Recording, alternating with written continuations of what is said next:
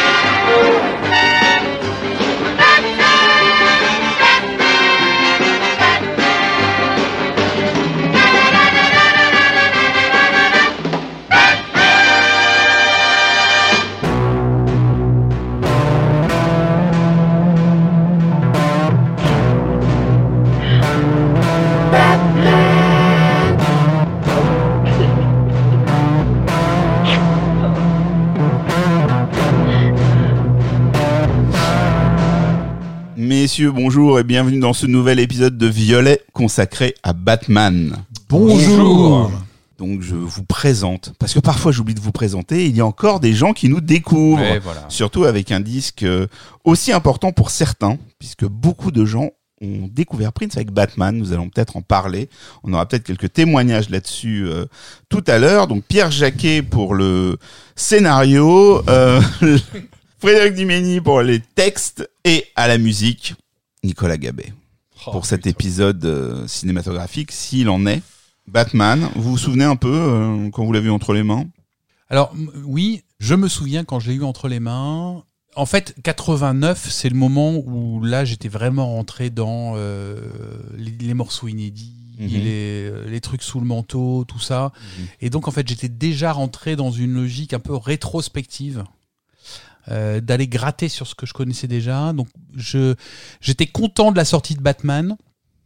J'étais extrêmement déçu du fait que euh, dans le film il y avait pas vraiment euh, l'album Batman. Euh, je fais pas partie des gens qui moi à ce moment-là se sont dit mais qu'est-ce qu'il fait c'est n'importe quoi? Euh, parce qu'il y avait quand même vachement de trucs qui étaient euh, du vrai Prince quoi. Mhm. Mais c'est pour moi c'est le début des albums qui sortent en même temps que plein d'autres trucs que j'écoute de lui ailleurs quoi. Donc euh, moins ce côté euh, écoutons de la nouveauté de Prince que, que j'avais eu les années précédentes. J'entends bien. Nicolas, alors toi, c'est un album que tu as écouté à l'époque du Alors coup oui, moi j'aurais une fraîcheur juvénile par rapport à Fred. C'est ce qu'on aime chez toi. Oui, bah déjà moi la Batmania, je l'ai pris en pleine gueule parce Mhm. que j'étais enfant. J'avais, euh, que je dise pas de bêtises, j'avais 7 ans ou Mhm. 8 ans quand euh, le film est sorti. Et je suis allé voir ça. Et bon, même si le film a un petit peu vieilli, hein, on en parlait avant l'enregistrement, j'étais complètement fan du, film. Vraiment. On en parlait euh, dans la cour d'école. euh, C'était euh, l'événement, truc de super-héros, une ambiance assez sombre, très stylisée. Enfin, c'était c'était dingue quoi puis il y avait une noirceur et une violence qui, qui en plus était pas complètement faite pour les enfants qui était d'autant plus attirante. Et je sais pas si j'ai associé l'album Batman de Prince au film mais tout est un petit peu mélangé. Et j'ai des souvenirs de piles d'albums avec le sigle Batman au Virgin Megastore Mhm. qui renforçait du coup cette Batmania un petit peu partout.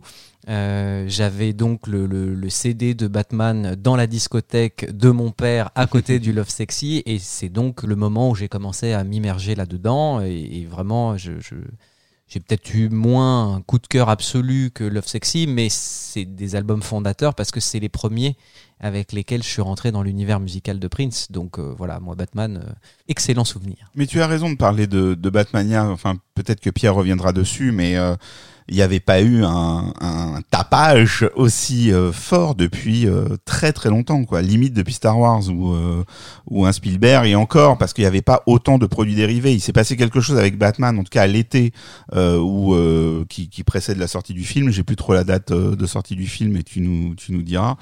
Mais c'était invraisemblable. Et d'ailleurs, ça a contribué à la déception du film parce que tout le monde attendait euh, un film incroyable et après tout le monde a eu des choses à dire euh, sur euh, la qualité Ah bah, visuelle. Nous, nous en tout cas à l'école, on trouvait ça génial au point où on, on s'amusait à refaire le logo dans nos cahiers de texte, vraiment avec les, les bonnes couleurs, avec la, la, la stylisation de la chauve-souris et que c'est un détail, mais moi j'étais extrêmement perturbé que sur la pochette de Batman, le logo ne soit pas en entier, par Bien exemple, sûr. qu'il est coupé. Et je me suis dit, mais pourquoi Pourquoi vous avez fait ça Pourquoi Et alors, Pierre, Batman Eh bien, euh, Batman, euh, pour moi, euh, c'est un peu spécial parce qu'effectivement, euh, j'étais un homme heureux avant la sortie de l'album. Euh, parce que ça, ça conjuguait à la fois euh, trois passions en une, Eh oui. euh, la BD et les comics, puisque euh, le film de Tim Burton est sorti euh, trois ans après la publication du Dark Knight de Frank Miller, qui a complètement euh, redistribué les cartes dans l'univers des comics. Euh, et puis euh, le, surtout The, The Killing Joke d'Alan Moore et Brian Bolland qui a beaucoup aidé Tim Burton pour son film. J'étais doublement content parce que j'avais repéré avec euh, Pee-wee's Big Adventure et Beetlejuice un cinéaste qui était très prometteur. Et là, c'est peut-être un peu, mais on, on y reviendra, le, le côté un peu déceptif euh, de, ces trois points, c'est que c'est un pour moi un très mauvais film de Tim Burton et il se rattrapera euh, bien après. Et euh, le, troisième point, c'est que Prince donc allait signer la bande originale de ce film et ce n'en était que plus normal puisque euh, on le sait tous autour de cette table, le, le premier, l'un des premiers morceaux que Prince a joué au piano lorsqu'il avait 7 ans, en dehors du générique euh, des, des agents très spéciaux, c'était le générique de Batman, le serial des années 60. Donc, tu avais une attente. Donc j'avais une attente, absolument. Donc, et tu donc te souviens quand tu allé chercher le disque voilà, je- ouais. voilà, j'ai acheté, acheté l'album et j'ai écouté cet album euh, le jour J. Mhm. Moi, j'ai pas vraiment de souvenirs. J'y ai réfléchi parce que je savais qu'on allait en parler ce soir. Je savais qu'on allait se retrouver, qu'on allait en parler. J'ai pas vraiment de souvenirs. Je pense que j'ai euh, défendu euh, comme un bon fan euh, bec et ongle ce disque en me disant quand même, bon, j'étais déjà dans ce côté, euh, pas c'était mieux avant, mais pour la première fois, il y avait des titres que je passais, il y avait des voilà. Alors je mettais ça sur le dos de l'exercice de style donc et de la et de la commande, euh, même s'il a euh, bataillé pour faire l'intégralité euh, de la BO et tu vas nous raconter ça. Mais hum, ben pour la première fois, pas pas de choc. Euh, même si on est dans un univers différent et qui nous amenait dans quelque chose de d'autre euh, que les disques précédents. Donc ça, ça on gardait encore ce lien euh, avec un Prince qui nous emmenait dans différentes euh, dans différentes sphères. Ce que j'attendais d'un nouvel album de Prince, c'était un univers, et là, c'était pas complètement le sien. C'était des maxi invraisemblables, et on y reviendra peut-être. Et à part quelques surprises, on sortait de, de, de, de ces euh, maxi 45 tours incroyables. Et Dieu sait s'il y a eu des déclinaisons euh, de maxi euh, avec Batman. Voilà, en fait, bon, en dehors du des clips qui étaient plutôt très très bien travaillés, ce qui nous avait peut-être manqué sur certains, certains autres disques, j'étais pas totalement convaincu. Et bien sûr, je suis rentré dedans par la suite et c'est devenu un disque qui m'est cher, mais non, pas de choc à ce moment-là. On va en parler tout de suite. Tu vas nous raconter un peu dans quelles euh, conditions ce disque s'est fait, pourquoi Prince, pourquoi Prince, même si c'était une star incroyable à ce moment-là, et donc euh, bah, l'histoire de Batman, Prince, Tim Burton et tout ça.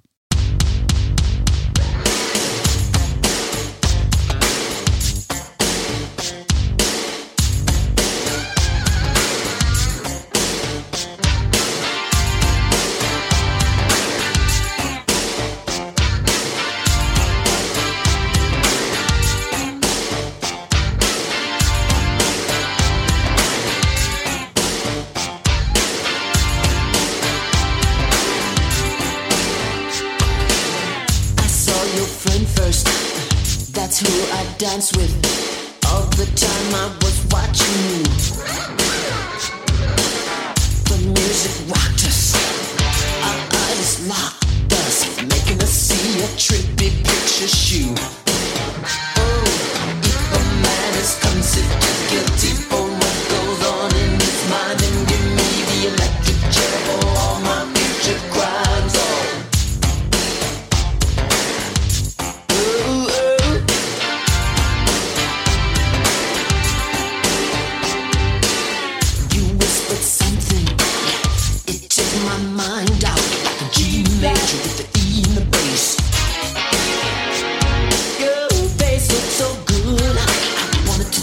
Your mouth. My brain is jacking all over the place. Oh, a man is considered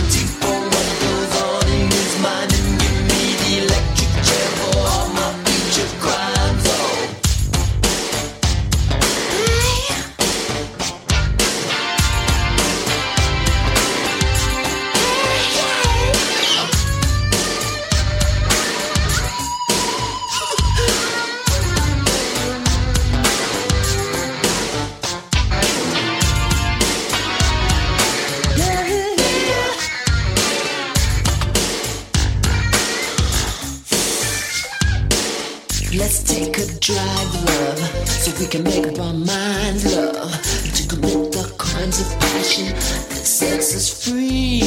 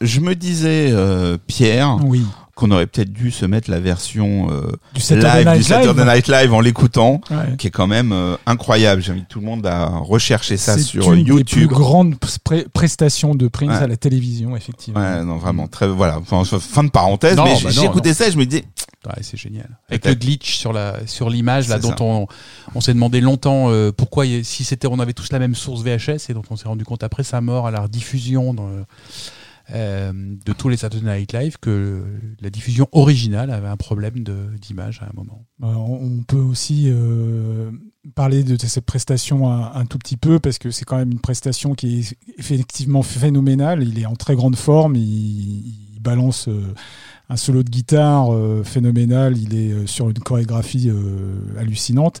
Mais c'est aussi une émission de télé qui est intéressante parce que il y a Patrice Rochen qui est derrière et ça fait longtemps qu'elle avait pas été présente dans l'univers de Prince. Et puis il y a Candy Dulfer au saxo aussi. Et euh, voilà. Donc c'est et, et c'est la première apparition, je crois, euh, sans me tromper, que c'est la première apparition également de Michael B à la batterie. Ah Pour ouais, un bon, morceau qu'il a non. finalement peu joué euh, en live sur l'ensemble de sa carrière. Bon, enfin, que- si on commence Bon, avec bah, des bref, parenthèses, ouais, bon. on n'est pas rendu. Merci, Euh, bonne soirée. C'est de ma faute. Euh, Ah c'est de ma faute. euh, Pierre. Tiens pas à ton émission. Euh, exactement, oui, c'est ça. C'est long. C'est long. Des 3 heures, des 4 heures, oh mais jusqu'où iront-ils Alors qu'on s'en fout de leur vie. Ah, J'ai beaucoup de choses à dire en plus. Allez. Bon, eh bien, alors, tu sais quoi? Je vais Bah, vas-y, couper alors. le micro de, de, de, de Frédéric et de tous les autres et nous allons t'écouter religieusement. D'accord. Alors, euh, on va récupérer Prince là où on l'a laissé euh, la dernière fois, euh, et en pleine tournée Love Sexy. Et la tournée Love Sexy, elle a commencé en juillet 88 à Paris, elle déborde sur l'année 89, puisque début 89, il se trouve au Japon. Et bon, on, l'a évoqué lors du précédent épisode. Cette tournée euh, Love Sexy est un phénoménal succès en Europe, beaucoup moins euh, aux États-Unis, puisqu'il se trouve même des fois que certains concerts sont à moitié euh, complets. C'est aussi interpellant que, ça. Et, donc, il, se retrouve au Japon et il reçoit un coup de fil de Tim Burton qui donc est à Londres pour tourner Batman, qui est le gros projet hollywoodien du moment. Et euh, euh, il- quand Tim Burton le, contacte, il lui parle d'un premier montage de, son film sur lequel il a euh, utilisé deux titres de Prince qui sont euh, 1999 et Baby I'm a Star. Alors pour ceux qui ont vu le film, en fait le 1999 était envisagé euh, pendant la séquence finale, on va dire, à partir du moment où euh, Jack Nicholson, le Joker, arrive avec ses ballons euh, géants en ville. Donc le morceau euh, sera remplacé euh, lorsque l'album de Prince euh, sortira par Trust. Et euh, euh, Baby Star devait illustrer cette séquence où Jack Nicholson, toujours en Joker, arrive dans le musée et où il danse avant de, défigurer toutes les œuvres d'art qui se trouvent sur son passage. Et elle sera remplacée par Partyman. Et donc euh, Prince euh, est un peu euh, interloqué, il dit pas non tout de suite, mais il demande à visiter les plateaux de tournage pour s'imprégner un peu de, l'ambiance qui, se déroule là-bas. Et puis, chose qu'on ne sait pas assez, en fait, c'est que c'est pas à l'initiative de Tim Burton que Prince rentre dans la boucle, mais à l'initiative de Jack Nicholson. Jack Nicholson, quand il euh, signe pour le rôle du Joker, en dehors euh, de son euh, contrat, il demande trois choses très précises. La première chose qu'il demande, c'est euh, 5% sur les entrées du film. Je pense qu'il a eu le nez creux. La deuxième chose qu'il demande, c'est de repartir chez lui avec toute la garde-robe du Joker. Et la troisième chose qu'il demande, c'est Prince pour illustrer toutes les musiques liées au Joker. Donc ce n'est pas à l'initiative de Tim Burton que, Prince rentre dans ce projet, c'est vraiment à l'initiative de Jack Nicholson.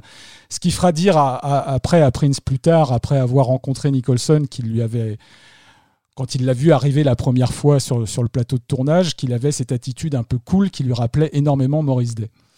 Et euh, donc, euh, il arrive sur le plateau de tournage, il rencontre Kim Basinger, euh, dont on va reparler sans doute un petit peu plus tard. Il rencontre Tim Burton, il assiste à donc des, des- des- tournages. Il rentre dans ces décors absolument phénoménaux qui sont construits par Anton First, qui est un très grand décorateur qui a travaillé notamment avec Kubrick sur Full Metal Jacket. Et là, il est, euh, il est, euh, il est, euh, il est, il est conquis en fait par ce, par ce, par ce qu'il voit plastiquement parlant. Et donc, il dit, bah écoutez, moi, au lieu de- de- d'utiliser de, de vieilles chansons, ce que je vous propose, c'est qu'on on va faire un album. Est-ce que vous êtes d'accord? Et donc, Banco, Prince va signer la bande originale de Batman. Alors cette bande originale de film, en fait, elle a été enregistrée euh, très rapidement. Elle a été enregistrée entre euh, mi-février et mi-mars, donc c'est extrêmement rapide. On n'est plus du tout là, comme euh, on, le disait lors de la précédente émission, sur un, travail très très très développé sur sur Love Sexy. C'est quelque chose de, très rapide. Mais il faut savoir quand même que sur l'album, il y a des titres qui étaient déjà enregistrés avant que euh, Prince ne rentre sur le projet de Batman. C'était euh, Electric Chair qu'on vient d'entendre. Euh, il y avait également Scandalous et il y avait Vicky Waiting. Euh, Electric Chair était prévu euh, pour un projet d'album, puisque en fait, euh, après Love Sexy, Prince a un, projet d'album qui s'appelle Rave Unto the Joy Fantastic, et qui n'a rien à voir avec la version qui sortira en, en 1999, si ce n'est le morceau titre. Et il y a donc Electric Chair qui fait partie du listing. Il y a Vicky Waiting, et Vicky Waiting là aussi ne s'appelait pas Vicky Waiting à l'époque, il s'appelait Anna Waiting. Puisque c'était à l'époque où Prince fréquentait une jeune demoiselle qui s'appelait Anna Fantastic, qu'il avait rebaptisée Anna Fantastic, mais qui en fait s'appelle Anna Florence. Euh, et euh, Scandalous, donc, euh, est le troisième de ces titres. Et c'est des titres, en fait, qui euh, sont pas du tout enregistrés, même vraiment sur ne serait-ce que le début de l'année euh, 89, puisque Electric Chair a été composé en juin 88, Scandalous en octobre 88 et Vicky Waiting en décembre 88. Euh, voilà. Et euh, il va donc rentrer en studio pour compléter euh, l'album. Euh, il va enregistrer donc des morceaux qui sont The Future, The Arms of Orion, Party Man, euh, Trust, Lemon Crush et Bad Dance. Et donc on a là la configuration totale de l'album. C'est un album assez court. Il revient, c'est toujours pas avec avec neuf morceaux. Il fait une quarantaine de minutes. Il est toujours dans ce même format qui, est un peu ce- celui de Love Sexy. Et effectivement, quand l'album sort, euh, ce qu'il faut préciser, c'est qu'on n'est plus du tout dans l'opulence euh, sonique et euh, de production de, Love Sexy. On est quelque chose qui est euh, étonnamment euh, dépouillé. C'est-à-dire que je pense que le fan de Prince ne s'attendait pas à ça. Euh, lorsque Love Sexy euh, est sorti, euh, le fan s'attendait à une suite plus ou moins logique, mais bien évidemment, dans, la logique de Prince, on ne l'attend jamais là où, enfin, on ne l'attend pas là où, enfin, on l'attend jamais là où il se trouve, et preuve en est avec avec cet album. Et alors, cet album va faire l'objet de beaucoup de singles. Vraiment, euh, c'est, je crois, le- le- le- l'album qui euh, a, a sorti le plus de singles depuis Purple Rain. Il y a cinq, il y a cinq singles qui vont sortir. Oui, chacun décliné en plus dans des formes euh, diverses et variées, puisqu'on a des cassettes singles, on a des CD 5 pouces qui sont des, donc des tout petits CD euh, ronds qui sont publiés dans des, dans des pochettes carrées, même dans des pochettes octogonales ou dans des pochettes en forme de, de bat logo.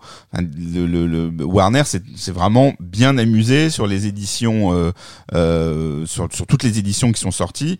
On sent qu'ils voulaient toucher à la fois les fans de Prince et éventuellement les collectionneurs euh, qui s'étaient attardés sur le, le merchandising du film. Ouais, Ça, ils, bah- nous ont, ils nous ont bien vidé les portefeuilles sur cette année-là Ouais. et les années suivantes. ouais. Tout à fait. Mais, mais là, entre les picture discs, euh, les, les multiples éditions de, de Maxi comme Partyman ou autres, euh, bon, on a, on a bien dépensé.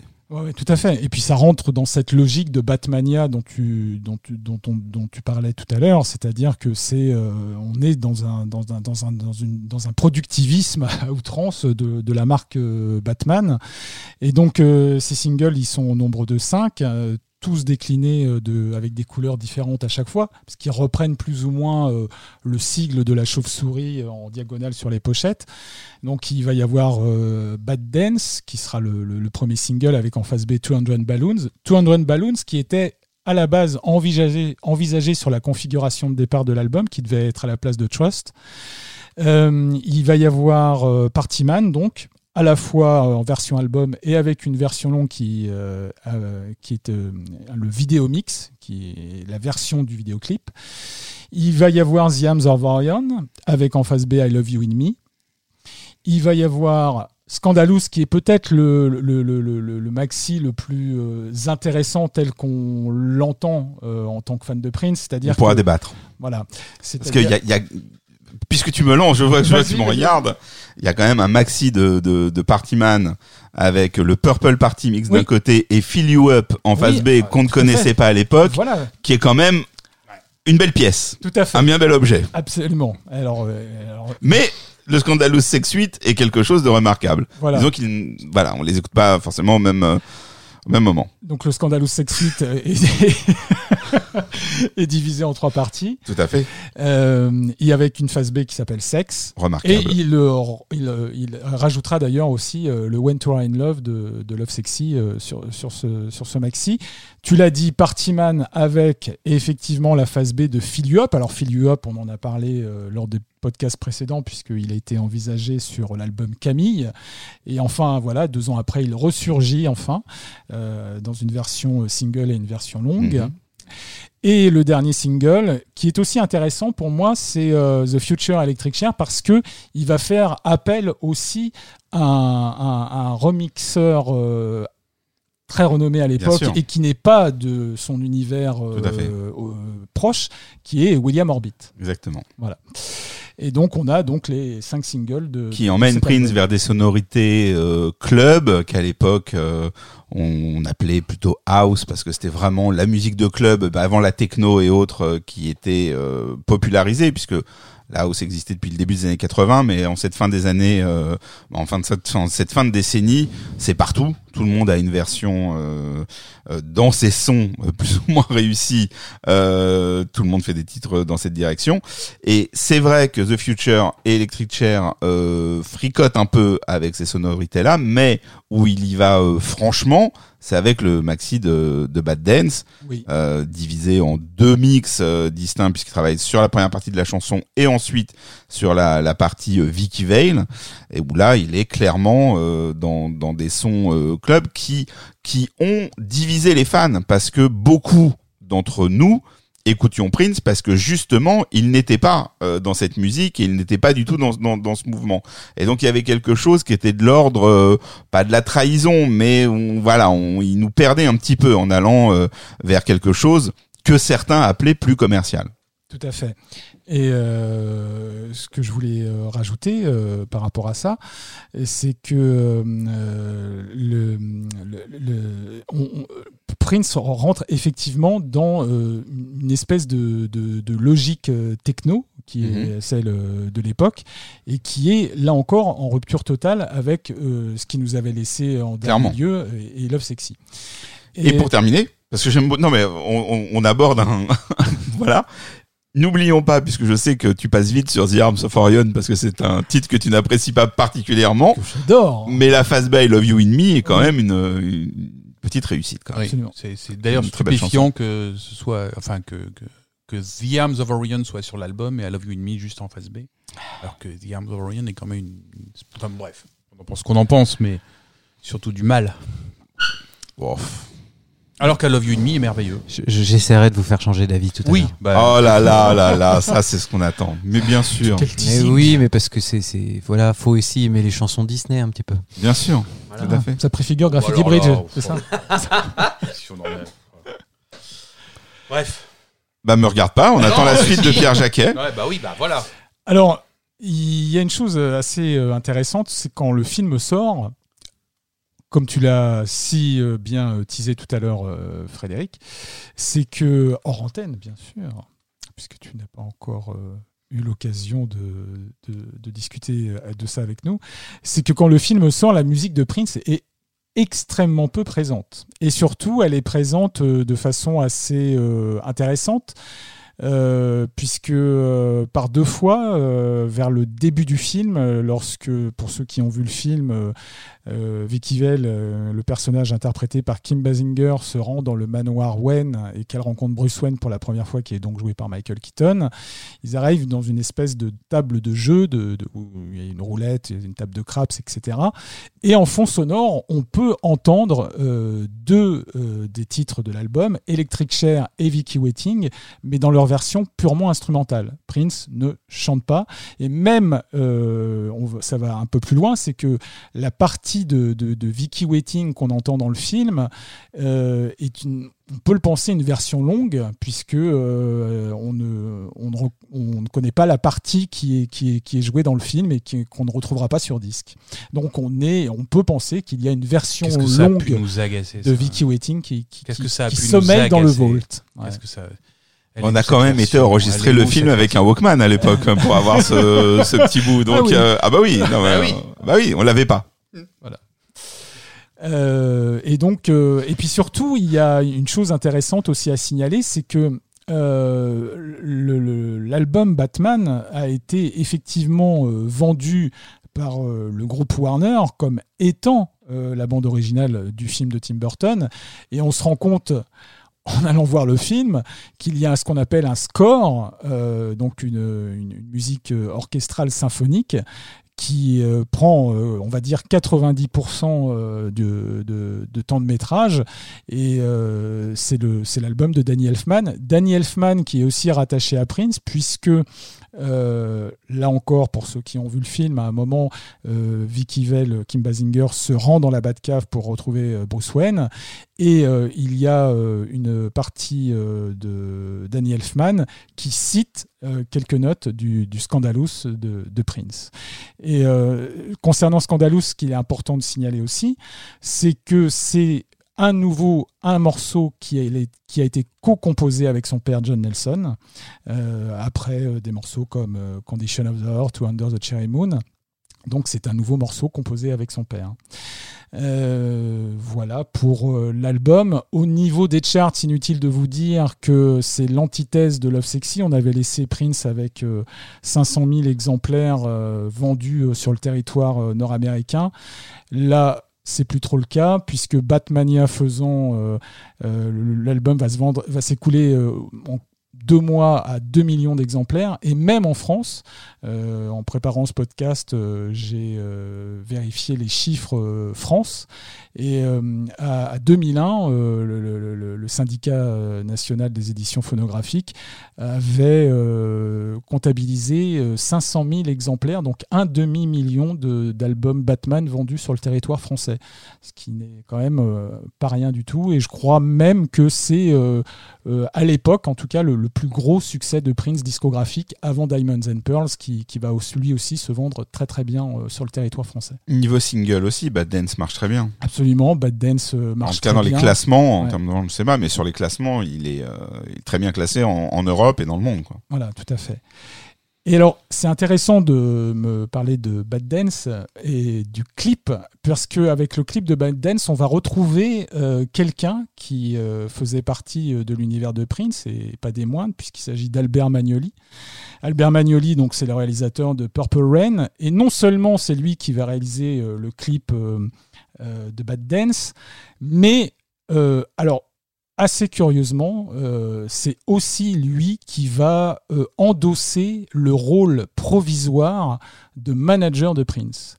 Puisque euh, nous sommes donc en 1989, sans doute euh, déçu euh, de, l'aventure Love Sexy et, et fidèle à sa réputation qu'on avait déjà évoquée sur d'autres podcasts, où on avait dit que quand quelque chose ne se passait pas bien dans l'univers de Prince, c'est- surtout vers les autres qu'il se retournait pour leur en incomber la faute. Il va donc virer euh, son, trio de managers historiques qu'il accompagnait avec lui depuis 1979, les Bob Cavallo, Joe Ruffalo et, Steve Fargnoli. Et c'est donc Albert Magnoli, le réalisateur de Purple Rain, qui va jouer le rôle euh, de manager de Prince durant l'année 89.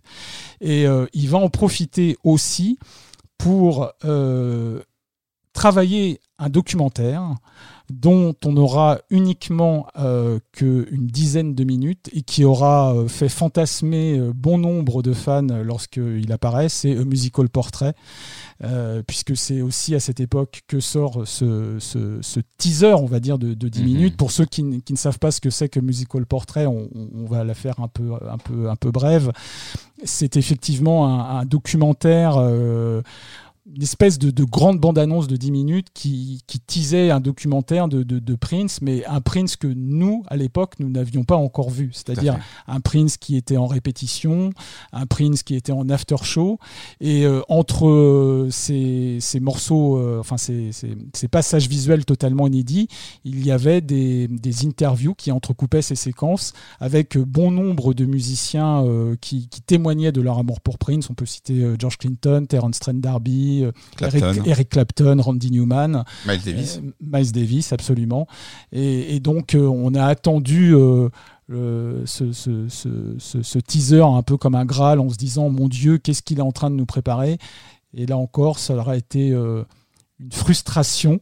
Puisque euh, ça, ça, ça, n'en sera resté qu'à ce stade. Mais tu fais bien de, recontextualiser ce, documentaire parce que on en a un peu parlé euh, au moment de Under the Cherry Moon quand on disait que ce film permettait de voir Prince dans son quotidien, ce qui était euh, inaccessible puisque Prince dans ces dans ces années-là, c'est encore l'artiste qui ne parle pas à la presse puisque la couverture du Rolling Stone va arriver avec enfin le Prince Dogs parce qu'il n'avait pas parlé officiellement à la presse euh, depuis des années. Il parle pas à la télé, il est insaisissable. Euh, c'est euh, ben, une des trois plus grandes stars de la pop culture de cette époque-là. Et ce documentaire, enfin en tout cas ces ces ne font que montrer Prince dans des situations invraisemblables. C'est-à-dire que ce sont soit des after-shows, on découvre les premières images de Prince avec Miles Davis sur scène qui nous ont fait fantasmer pendant des années. Alors aujourd'hui, à l'ère où ce concert dans un coffret à la Fnac, ça paraît euh, risible, mais à ce moment-là, on a une poignée de secondes, ça nous paraît improbable. On le voit à la batterie avec George Clinton en train de chanter, et puis on le voit en studio euh, jouer de la basse. Je rappelle qu'à ce moment-là, à cette époque-là, on n'a pas beaucoup vu Prince à la basse, et on le voit sur Party Man, et ce moment où euh, il fait, euh, je sais pas, qui doit durer 10 secondes ou 15 secondes sur Party Man, on l'a à peu près tous passé en boucle pendant euh, pendant des semaines. Ouais, ça. Euh, on le voit en studio avec Mavis Staple euh, sur un titre qui s'appelle God is Alive, qui est pas sorti sur l'album de Mavis Staple euh, à cette époque-là. Enfin, ce, ce, ce doc rend dingue. Oui. Mais encore aujourd'hui, c'est-à-dire que encore aujourd'hui, en dehors des images de du concert avec Miles, euh, on découvre que le concert du Camden Palace euh, est en- c'est ça, hein, c'est au Camden Ouais, c'est ça, quand c'est tu- ça, ouais. est enregistré. On le voit donc euh, euh, dans un concert avec Ron Wood à la guitare en train de faire Miss You des Stones. On voit que c'est euh, enregistré. Euh, Enfin bon, ce, ce, ce- Le, le soundcheck, le on veut tout. Le, On veut- le soundcheck de la tournée Love Sexy où on le voit répéter The Ladder. Exactement. Et ça se termine avec un soundcheck Voilà. de la tournée Love Sexy où sur The Ladder, on le voit dans, dans, dans plusieurs situations. On le voit porter des lunettes, accessoires de mode ou réelle utilité. Encore une fois, quelque chose de, on l'avait vu un peu sur la tournée Love Sexy ou autre, mais là, on a l'impression que, que c'est utile. On, le pressent en train de répéter, enfin, parce qu'il y a des images qui ont servi à un autre documentaire on le voit parler au micro et s'adresser euh, à une sorte de doublure euh, qu'il y a sur scène. Enfin, c'est un documentaire assez passionnant. Il y a cette image qui n'a pas le son, mais je vous invite à vous arrêter sur cette image qui donc depuis quoi 89, euh, me fait 89. fantasmer. C'est un concert où il y a Prince qui est derrière un synthé à la main droite et à la guitare à la main gauche et qui s'amuse. Et je voilà, j'aimerais entendre ce Ouais, moment-là. Qui, est, qui est en studio à Paisley Park avec euh, Ah, Nico je- je sais et, pas, et je- Levi, je crois. Je sais pas, mais voilà. Bref, donc ça s'appelle Musical Portrait. Où ça se trouve Ouais. sur les on internets. espère qu'un jour on en voit plus. On espère. Voilà. Bon, enfin bon. Euh, ce que je voulais euh, juste euh, dire aussi pour, euh, pour Batman, c'est qu'on l'a dit, on est dans une période qui dure depuis un petit moment où Prince a la folie des alter ego. Euh, on a parlé de Camille, on a parlé de Spooky Electric euh, pour Love Sexy, enfin, de Bob George pour le Black Album, etc. Et en fait, euh, avec Batman, ça lui permet quand même une nouvelle fois d'endosser un nouvel alter ego en la personne de Gemini. Alors Gemini, euh, Gemini en anglais, qui est-il? Eh bien, c'est cette euh, personne qui est à moitié Batman et à moitié le Joker et qui l'utilisera euh, de façon affirmée euh, dans le clip de Bad Dance et celui de Partyman. Mais surtout, ça lui permet de continuer de creuser le sillon qu'il a entamé avec le Black Album et, le, Love Sexy. C'est-à-dire que le Black Album, c'est euh, la face sombre de Prince, et Love Sexy, c'est la face lumineuse. Là, Batman, l'album, lui permet de faire cohabiter ces deux aspects sur un même et seul album. Il n'a plus besoin de, de faire un diptyque avec deux disques. Il reprend euh, à, à son compte euh, cette, cette binomité qui- qu'il a, qu'il a essayé de démontrer euh, sur Love Sexy et, et sur le Black Album. Et surtout, euh, il, euh, il, a les- il a aussi les idées tenaces puisque euh, le terme New Power Soul, euh, qu'il utilise euh, dans Love Sexy et qu'il va utiliser euh, pour, à, au tel point qu'il va en faire d'abord un morceau sur, sur l'album Exodus, puis un album à part entière avec les New Power Generation. Ce, ce- ce terme Power Soul est clamé aussi sur la chanson Bad Dance. Et, Alors je vais, je vais, je suis obligé oui, de, de calmer ton ah, enthousiasme. d'accord, très bien. Mais tu me connais. Oui. Je, je- je- voilà. Mais même si je suis euh, d'accord avec tout ce que tu dis, mais la dualité euh, Partyman, euh, enfin Joker, euh, Batman, il l'a dans Bad Dance, mais pas dans Partyman. Où il est en Joker. Mais il y a une dualité quand même. Il y a une dualité. ah mais ça n'empêche pas. Non non mais Joker. Non, en fait, je sais. je me fais l'avocat. mais- De, de- je reçois beaucoup de courriers euh, raison. de, de- de- des lecteurs et Des lecteurs euh, précis. Exactement. Et Non, donc euh, c'est voilà. tout à fait vrai, mais je sais d'où vient le d'où vient le la faute, on va dire. ce n'est pas, ce n'est pas une- on ne peut pas Si, parler si, de faute. si, Non non, faute. fait, le public qui est assiste, euh, qui, qui est présent dans le clip de, de, de Partyman, et même les musiciens du groupe, puisqu'il y a Candy Dulfer, il y a Michael B, Exactement. ont le visage coupé en deux. Ils portent soit un masque blanc, soit une peinture blanche. Voilà, Voilà. voilà, ce qu'on aime. Voilà. Voilà, tu vois comme quoi ça écho, servait. écho au personnage de Jerry Hall qui est défiguré par le Absolument. Joker et qui est obligé de se mettre une espèce de masque vénitien façon fantôme de l'opéra. Tout à fait. Tout à fait. Tout à fait. C'est tout à fait Pour ça. quelques gouttes d'acide. Oui. Et euh, alors, il y a aussi, euh, alors il faut avoir l'œil, mais j'ai trouvé et je, et je sais qu'on va avoir un intervenant euh, euh, au téléphone qui va, euh, qui va Mm, adepte, des, des comics, et, et j'ai pensé à lui en, en- en- en préparant ce ce podcast de c'est une petite Madeleine de Proust, mais euh, j'avais envie de la citer parce qu'elle me, elle me plaît bien. Euh, si vous vous rappelez bien, dans le clip de Bad Dance, à un moment, il y a euh, une des charmantes jeunes femmes qui défile, euh, qui retourne son dos nu, et on voit euh, sur son dos un tatouage du Joker. Ensuite, il y en a une autre qui relève sa jupe et on voit un tatouage de Batman. Ces tatouages sont l'œuvre d'un dessinateur qui s'appelle Brian Bolland. Brian Bolland est un dessinateur de comics anglais.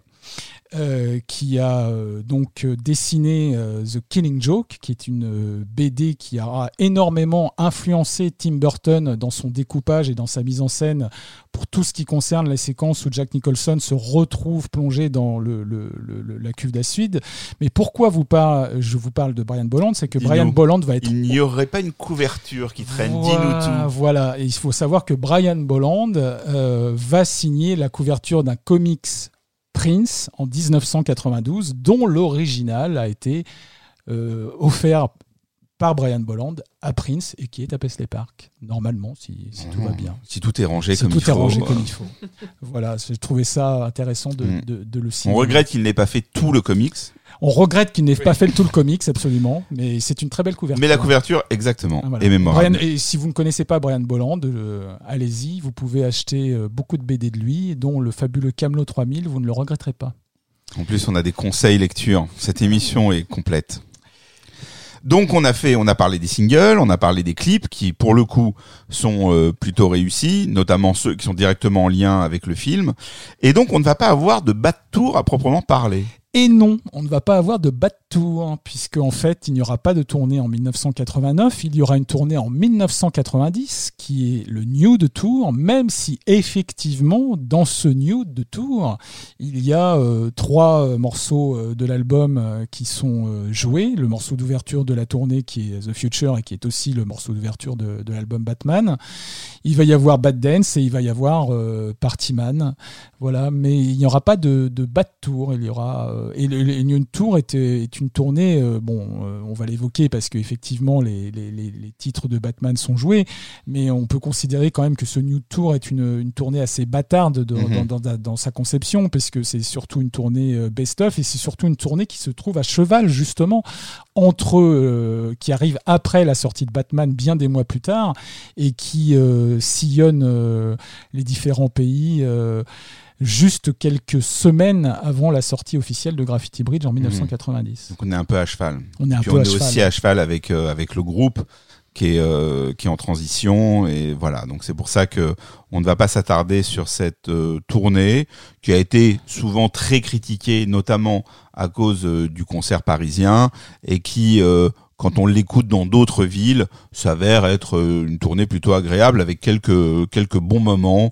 Et voilà, je, il faut pas complètement bouder le, le New Tour. Il, Non, non, il- est il, progresse euh, très positivement et on a des concerts de fin de, de fin de tournée qui sont euh, plutôt excellents quand même. Oui, et d'ailleurs, le, le, le, témoignage officiel du New Tour, qui est ce concert à Tokyo, À Tokyo, euh, est assez, est- on peut le dire, est un assez bon concert et, et délivre quand même des versions pas mal de, de, de- de titres, comme par exemple Wind of Scry. Moi, je me.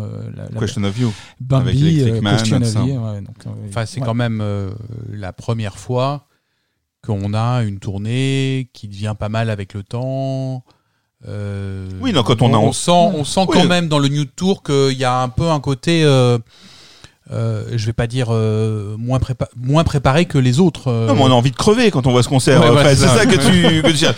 On a, Non, on mais- a, on a tous emmené quelqu'un Oh, au putain. Parc des Princes Ouais, en disant ça. tu vas voir le concert de ta vie. On s'est tous fait insulter en sortant du Parc des Princes par cette même personne. Ouais, je suis d'accord. Bon voilà, non mais on est, on est Ouais. d'accord. En même temps, tu arrives après le Love Sexy Tour. Qu'est-ce que tu veux faire? Ouais, mais Love Sexy Tour arrivait après le Son of the Times Tour, qui lui-même après arrivait après le Power Raid Tour, qui arrivait sûr. après le Purple Rain Tour. Non, non, non, je- je- on était. euh, Non, mais euh, il y, avait- il y a un côté, euh, il y a un côté euh, faire du cash, quoi. Bah justement, moi, Voilà. alors c'est ce que j'ai beaucoup entendu sur ces histoires de machine à cash pour cette euh, tournée. Alors moi, je ne connais que le, le concert euh, japonais euh, dont j'ai un souvenir ému puisque je l'ai vu euh, chez une amie japonaise justement. euh, Ah. Ah bah oui, euh, et, bien, et elle me montrait ça et j'étais fasciné par le fait que le public japonais était discipliné au point d'avoir des marquages blancs par terre, comme Mhm. si tu avais ta place de parking comme au Et certains Et- avec des grilles même devant eux. Exact, si exactement, Ouais. exactement. Mais je suis pas forcément d'accord avec l'histoire de, la machine à cash. On a tellement dit que le Love Sexy Tour était euh, un, un monument de précision et de, émotionnellement drainant, c'est-à-dire que il y avait toute la symbolique en plus de, de la, la renaissance spirituelle avec la première partie, les morceaux un peu plus salaces, euh, le, le Anastasia qui fait le lien. Je pense que même enfin, les musiciens euh, en, en, en sué euh, sang et eau, mais je pense même que pour Prince, émotionnellement, c'était un investissement qui, qui euh, asséchait l'âme presque. Donc euh, je pense que le New Tour, il y a, il y a au-delà de la machine à cash, il y a une volonté aussi de se dire bon. Ok, je, je vais quand même me préserver un minimum. Je, je, je suis pas non plus là pour mourir pour mon public. C'est vrai, mais c'est vrai qu'en France, on a eu la chance, pardon, Pierre, de, de, de l'avoir vu quasiment exclusivement en salle depuis ben, quasiment chaque année. Et le, le, le concert en stade, pas vraiment prévu pour les stades, était quand même un peu un peu décevant. Voilà, je pense qu'on a fait notre quart d'heure vieux con. On, en- bon, a le droit à un quart d'heure vieux con tous les quatre épisodes, pas à chaque épisode à partir de Ah, mais maintenant. ça va être compliqué parce Non. que là maintenant on va avoir Graffiti Bridge. Justement, je vous vois Oh, venir, merde. messieurs. Je vous vois Bon, venir. allez, on lâche tout aujourd'hui. Nous n'allons pas faire une seconde saison basée exclusivement sur la déception. Il n'en est pas question. Non, non, mais pas du tout. Mais euh, moi, je, moi, je trouve que c'est quand même une période euh, intéressante. On- on- on- là, le fait qu'on parle à la fois de Batman et un petit peu de Graffiti Bridge, euh, et ça veut bien dire ce que ça veut dire. C'est une espèce de parenthèse avant. euh, vraiment ce qui va euh, de nouveau le propulser, c'est-à-dire le s'entourer des New Power Generation, l'album Diamonds and Pearls, symbole et tout ce qui va suivre après. Là, c'est une période de transition. Et moi, ce qui me frappe beaucoup, en fait, quand il accepte de faire Batman, c'est que, et, le fait qu'il vire ses managers historiques et qu'il que très vite, il, il, il se sépare du groupe euh, qui, qui l'avait accompagné sur la tournée Love Sexy et, sur la tournée Sign of the Times, quand même. Ça veut bien dire qu'il fait table rase de quelque chose qui, pour lui, n'a pas fonctionné, qui a fonctionné peut-être artistiquement, mais dont il n'a pas eu le retour souhaité. Et c'est en ça que je trouve intéressant euh, de, de, de, de, de, s'apesantir là-dessus, c'est que, euh, comme je l'avais euh, évoqué euh, lors de, du podcast euh, sur Love Sexy, Prince était euh, au moment de Love Sexy dans une position où il était persuadé que cet album, cette tournée allait tout défoncer. Et au final, cet album est un bide. Euh, la tournée américaine est un bide et donc il est ébranlé. Et il est ébranlé et, si effectivement il choisit de faire Batman, c'est pas seulement parce que ça lui fait plaisir de d'illustrer musicalement euh, le héros de son enfance euh, et que ça lui rappelle quand il regardait le serial chez lui à la télévision, c'est parce que ça lui permet aussi quoi qu'on en dise, de retrouver un succès populaire très vite. Et, et ça, il faut pas l'oublier. Et c'est pour ça aussi, à mon avis, qu'il essaye de se recentrer musicalement et de faire quelque chose qui peut apparaître euh, de prime abord comme euh, assez, euh, assez, assez sec, assez, assez dépouillé, surtout lorsqu'on sort de, quelque chose d'aussi baroque que Love Sexy. Mais ce n'est pas pour rien. Ça lui permet, Batman, ça lui permet de, de reprendre ses marques et, d'autant plus que et, là je vais le je vais je vais je vais clore ma, ma, ma, chronique là-dessus c'est que on l'oublie aussi mais 1989 c'est l'année où sort le Time Waits for No One de Mavis Staples qui est quand même une à mon avis enfin si on me demande mon avis je considère que-. Voilà. Je, je considère que, que, que cet album est l'une des plus belles productions de Paisley Park aux côtés du G. Jones. C'est un album où Prince y est impliqué euh, plus que de raison. Il est sur pratiquement toutes les compositions. Euh, il apparaît même dans le clip euh, Time Waits for No One de Mavis Staples, puisque c'est lui qui joue cette espèce de clochard à la guitare à la fin, lorsque Mavis Staples sort de ouvre sa fenêtre et voit que la personne qui joue en bas de chez elle, c'est Prince. Donc voilà, et, c'est intéressant aussi cet album de Mavis Staples. Mavis Staples, euh, euh, on, l'a pas dit, mais elle est présente euh, pour ceux qui étaient à la tournée Love Sexy à Paris sur une des dates de concert, puisqu'elle monte sur scène pour chanter I'll There des Staple Singers avec Prince à Paris. Euh, et c'est la première fois aussi que Prince euh, ne façonne pas un groupe, il va même chercher ses idoles. Et Mavis Staples, c'est la première des idoles qu'il va chercher. Il y en aura d'autres euh, par la suite, puisqu'il y aura. George Clinton, il y aura Larry Graham, euh, et, et- et c'est pas rien. Et, et- Mavis Staples, c'est quand même une figure énorme de la musique noire américaine, de la musique gospel, et cet album qu'il fait pour elle est un album magnifique. Et rien que pour ça, l'année 89, euh, elle est quand même très très intéressante. Et, et voilà. On parlera plus du Youth Tour, c'est promis. Non, mais je, voilà. Bon, mais on a parlé de Time Waits for No One, donc de Mavis Staple. Ouais. Voilà, je, vous- je voulais savoir justement si elle allait aborder les, les productions Oui. de, de ce temps-là. et- Eh ben, donc la seule production Paisley Park, enfin pas vraiment, mais la seule vraiment production Paisley Park officielle, c'est le Time Waits for No One de, de Mavis Staples. Il y aura une autre production Paisley Park. Mais ça, euh, c'est assez euh, étonnant. C'est qu'il va y avoir un album. Alors, je reprends mes notes parce que je ne suis pas euh, féru euh, des noms japonais et prénoms japonais, absolument. Euh, de Kaoru Koiruimaki Tout à fait. voilà, qui est un artiste relativement connu euh, au Japon, Mhm. puisque euh, l'album qu'il sort en Time the Motion en 1989, en novembre 89 pour être précis, c'est euh, son sixième album. Et c'est une collaboration entre Paisley Park Records et TDK Records, mais qui sera uniquement euh, distribué au Japon, Avec deux titres de Prince. avec deux titres de Bliss Prince. et Mind Bells. Bliss et Mind Bells, absolument. C'est aussi intéressant 1989 parce que on le sait pas euh, peut-être, mais on va on va le dire, c'est l'année où il fait un duo avec Madonna. Tout à fait. Love Song sur Like a Prayer. Et, euh, là encore, connexion avec je- Jean-Baptiste Mondino et Love Sexy. euh, il y a eu un clip euh, à un moment d'évoquer pour, pour, ce, pour ce titre qui finalement ne sera pas réalisé, où Mondino expliquait qu'en fait son idée de, clip pour, pour cette chanson, c'était uniquement de filmer les mains de Prince et de Madonna qui étaient en train de se caresser le corps. Voilà. Mhm. Et donc euh, ce, ce- ce clip n'a pas pu se faire. Euh, mais par contre, il y a aussi sur l'album La Cup Prayer de Madonna euh, de 1989 des titres où Prince n'est pas crédité, mais où il est bien présent. Et il y a donc La Cup Prayer où il joue de la guitare. Il y a Keep It Together Mmh. et il y a Act of Contrition. Et je voudrais quand même Espèce de collage final. Oh, ouais, je voudrais quand même m'apesantir sur Act of Contrition parce que je, je l'ai réécouté il y a pas très longtemps et moi je pense sincèrement euh, au son euh, qu'il n'y a pas que de la guitare euh, sur ce morceau. Je pense que c'est une composition de Prince, je, la- je- je- je l'affirme, je pense que c'est une composition de Prince et je pense que c'est une production et des arrangements de Prince. C'est en totale rupture avec tout le son euh, de l'album Like a Prayer et quand on écoute Act of Contrition, on a vraiment l'impression que c'est un morceau conçu, composé, produit, arrangé par Prince du début à la fin et pas seulement que la guitare, qui pour le coup là ne fait aucun doute possible, c'est bien lui à la guitare. Tu vois, on a bien fait de te relancer. Voilà. Je savais que t'avais encore des trucs à dire. J'ai bientôt fini puisque en fait euh, il me reste deux autres artistes à évoquer pour cette année 1989. Il y a Patti LaBelle qui sort euh, son album Be Yourself. Là aussi rebelote, il va y avoir euh, deux titres de Prince sur cet album, Yo Mister et Love, Night- Love 89 pardon.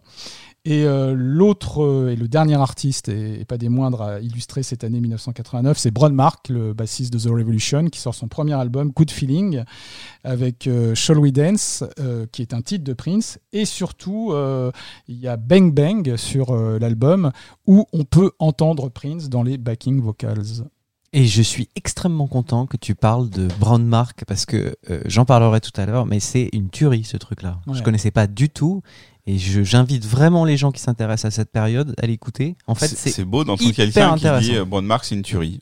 C'est c'est Ah, euh, totalement inédit dans le. franchement, non mais franchement, ces titres-là, euh, non seulement ça va être une illustration euh, superbe de ce qui, ce qui va se dire plus tard, mais c'est, ça fait partie, de, je trouve, de ces travaux les plus réussis de la période. Donc on a. Oui, euh, Frédéric. les, euh, les, les interventions de Prince cette année-là, tout ce que tu viens de citer, à chaque fois, c'est vraiment très très bon. Ah oui. C'est-à-dire que ça n'est pas que du, du, du remplissage. Non. Euh, le Yo Mister de, de Patti LaBelle, par exemple, c'est quelque chose de extrêmement réussi. Euh, ce qu'il fait ch- chez Madonna, c'est extrêmement réussi. Et la manière dont il euh, produit l'album de Mavis Staples, avec, il- on a vraiment l'impression qu'il se met au service de Mavis Staples, alors que les, ses productions précédentes, c'était quand même lui qui voulait briller à travers les autres. Absolument. Et pour moi, ça c'est très représentatif de cette nouvelle orientation qu'il prend, qui, qui est quand il va faire un album avec euh, Clinton, enfin quand il va lui produire, il va laisser Clinton faire le meilleur de ce qu'il sait faire. Quand il va remettre Larry Graham sur le vent de la scène, ça va vraiment être pour servir Larry Graham. On a vraiment l'impression que là, il, il rentre dans une période de sa vie où il a fait son truc, maintenant il fait de la musique de manière un peu différente. Et, euh, il, se met au service de la musique des autres, ce qui est quand même assez nouveau. C'est tout à fait vrai ce que tu dis. Moi, je suis quand, j'en- quand je, je réécoute euh, régulièrement l'album de Mavis Staples, on sent que ça va au-delà du travail bien fait. On sent une, déférence et un respect euh, de Prince par rapport à Mavis Staples et que Mavis Staples lui, retourne. et puis là encore dernièrement, elle a parlé. Elle a, donné des interviews où elle ne dit que du bien de Prince. Et, on sent que c'est vraiment euh, un rapport euh, très respectueux et très beau. Et, je pense que c'est pour ça aussi que cet album est une totale réussite. Comme il a eu plus tard pour, euh, pour Massio, par exemple.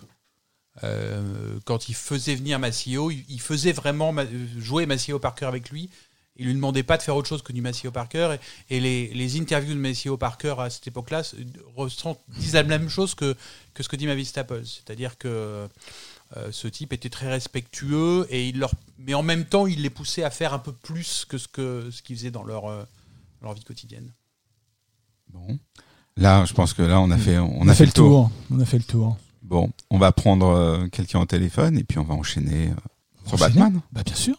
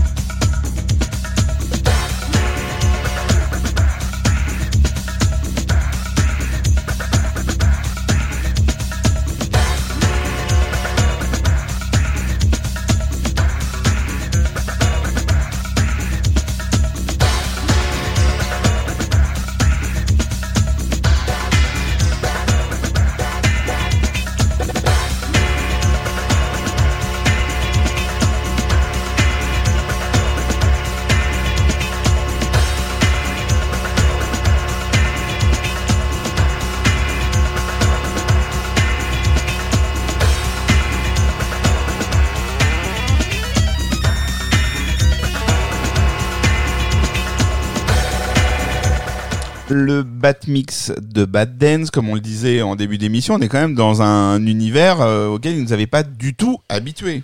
Je voulais juste rajouter, parce que j'en parlais avec Nicolas tout à l'heure, il faut savoir que cette, euh, appétence et cet attrait pour la house et la techno, elle a été euh, apportée à Prince par Kat, puisque Kat emmenait beaucoup Prince dans les clubs, et c'est elle qui, lui a fait découvrir un peu toute cette musique. Et donc euh, voilà. Que-. Et il y a même un autre détail, puisque je, je- tu, tu enchaînes là-dessus. Il y a Mm. son ingénieur du son, Chuck Zwicky, Oui. qui, euh, Noël 88, faisait une session d'enregistrement avec lui. Et il était allé voir sa sœur à San Francisco. Et il avait ramené de son séjour un, un t-shirt avec marqué dessus Acid House. Ouais. Et Prince a demandé ce que c'était. Donc euh, Chuck Zwicky lui a expliqué ce que c'était la house music. Et il a répondu Ah, ok, on n'a pas ce genre de musique ici à Minneapolis.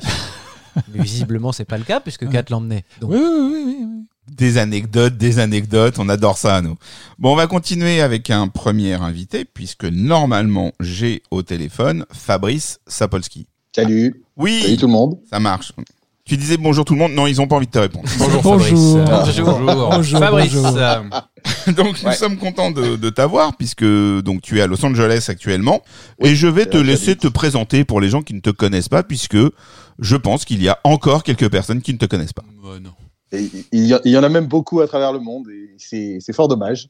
Euh, comme Donc, tu as plusieurs Melki. Tu as plusieurs casquettes à ton actif. Voilà, j'ai plusieurs casquettes à mon actif. Je suis créateur de comics. Et d'ailleurs, je voudrais euh, rectifier. euh, Ah, dès le début, Très c'est-à-dire que, tu- amicalement, tu- voilà. ça veut dire que tu refuses de Ça te est. présenter. Ça y est, je Tu, as, vas non, non, non, directement. ça y est, je vais me prendre un taquet. Je vais me prendre un taquet. a Je me prendre un taquet. Il y, a des, il y a des choses importantes dans la vie. Ouais. On ne dit pas un comics qui est un pluriel. Ah, Mais un comic book. oui. Mais ça fait On 30 peut dire ans que tu as ce combat. Ouais. 30 ans Voilà. le même combat. Mais, Ouais. mais le combat ne sera jamais perdu. Ah. Deuxième case vieux con dans ce podcast. Non, j'avais j'a- j'avais Ah. peur, j'avais peur, j'ai cru que j'avais dit une connerie sur Brian Bolland ou Frank Non, Miller. ça, ou non, Euh, ça, non, non. non, non, non, Ça, ils non, s'en foutent de ça. Non, attends, il faut savoir. Non, les dessinateurs, les scénaristes, ça, ils s'en foutent. Voilà. Lui, ce qui l'intéresse, c'est qu'on dise un comique. C'est le Bernard. Pivot de la bande dessinée. Mais laissez-le Oui, c'est la parler. bande dessinée américaine en l'occurrence. Alors, qui êtes-vous, monsieur Je m'appelle Fabrice Sapolsky. Oui. Je m'appelle Fabrice Sapolsky. Je, je suis créateur de comics. Euh, beaucoup de gens me connaissent surtout pour avoir co-créé un personnage de Marvel Comics qui s'appelle Spider-Man Noir. Mais j'ai fait plein d'autres choses et depuis euh, deux ans, Mais tu, attends, créé attends, vous, vous ne seriez Oui. pas un des seuls Français à avoir euh, créé un personnage chez Marvel? Euh, avoir, avoir co-créé un personnage chez Marvel, euh, Un petit je peu. suis que le deuxième. Ah bon, Voilà. bah voilà, d'accord. Bon, c'est déjà pas mal. J'étais pas le premier, Ah. mais, Ouais, on a je oublié l'autre. Tu vois, on l'a oublié, alors que toi, non. Bon, voilà. c'est gentil. voilà, euh, mais, mais surtout, ce qui m'amène ici, et c'est sans doute le plus important, plutôt que de parler de ma carrière de, de créateur de comics, qui euh, est très importante dans ma vie, c'est l'influence que Prince a eue sur mon travail et qui continue d'avoir dans ma vie. J'ai constaté que, que plus je vieillis, plus Prince est important. Ah. Et, euh, et il prend une place, mais vraiment très importante au quotidien. C'est- même encore pire depuis qu'il n'est plus là. Euh, au point que euh, l'an dernier, en 2020, je sors mon premier sketchbook ici aux États-Unis et que je l'appelle euh, Super Funky euh, Sketchy. Pas mal. Voilà. Et, et je prépare le prochain pour 2021 qui va s'appeler Sketch Adelica, forcément. Voilà. C'est bien. Euh, donc, euh, donc non, il y a des choses. J'ai aussi parce que j'ai travaillé pendant pendant deux années euh, dans une dans une chez un publisher qui s'appelle Humanoids. Euh, j'ai euh, je leur ai apporté un projet sur le Minneapolis Sound qui s'appelle Minneapolis Sound. Ah, donc, donc, donc on peut enfin en parler. Tu nous donnes la primeur On- de on- l'information. Voilà, on, peut enfin en parler. Ah, alors, dis-nous tout. Euh, j'ai- développé ce projet qui est, euh, qui est, qui est donc que je leur ai apporté, puisque c'était la manifestation de mon désir de faire une bande dessinée autour de, de l'univers de Prince.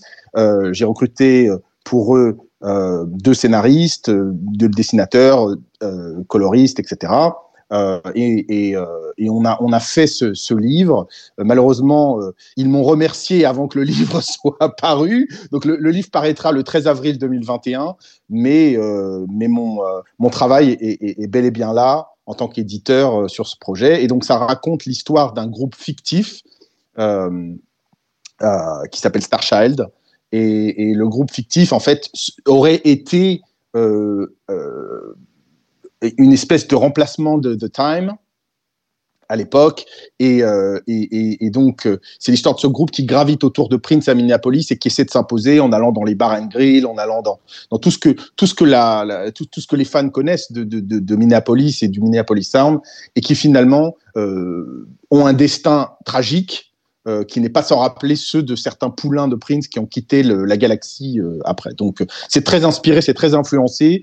On y voit Prince. Prince est dans le livre. Ça a été d'ailleurs un, gros débat euh, quand on a quand on a monté le projet. Est-ce qu'on met Prince dans le livre? Est-ce qu'il parle? Est-ce qu'il parle pas? Euh, Voilà. Et finalement, il a été décidé que Prince allait parler, Prince allait être instrumental, mais je ne vous dis pas ce qu'il y a dedans, parce que sinon je vais tout révéler. Mais c'est, ça a été un ouvrage qui a été passionnant à faire. Et donc, il sortira voilà, en anglais le 13 avril 21. En France, je ne sais pas, c'est l'inconnu. Mais, euh, mais voilà. Et, euh, Et- et je voulais juste. Alors Oui. attends, parce que là-dessus, on a Pierre Jacquet qui a une question, qui lui brûle Ah les lèvres. Ouais, Fabrice, je voulais juste te poser euh, une question par rapport à cet ouvrage. Est-ce que Ouais. tu as été en relation avec l'esthète ou est-ce que vous avez fait ça en dehors des clous de l'esthète? Est-ce que vous les avez- vous êtes approché d'eux? Est-ce que vous avez parti Non. vous êtes parti du principe que vous vous les contactiez pas? Comment ça s'est passé?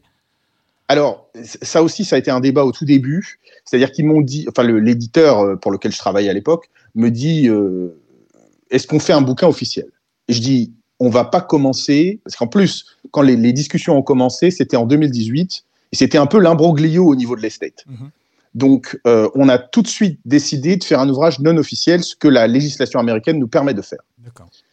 Euh, en plus, comme aucun des personnages, enfin tous les personnages sont fictifs, bien que les traits de caractère des personnages principaux rappellent des musiciens de Minneapolis que tout le monde va reconnaître.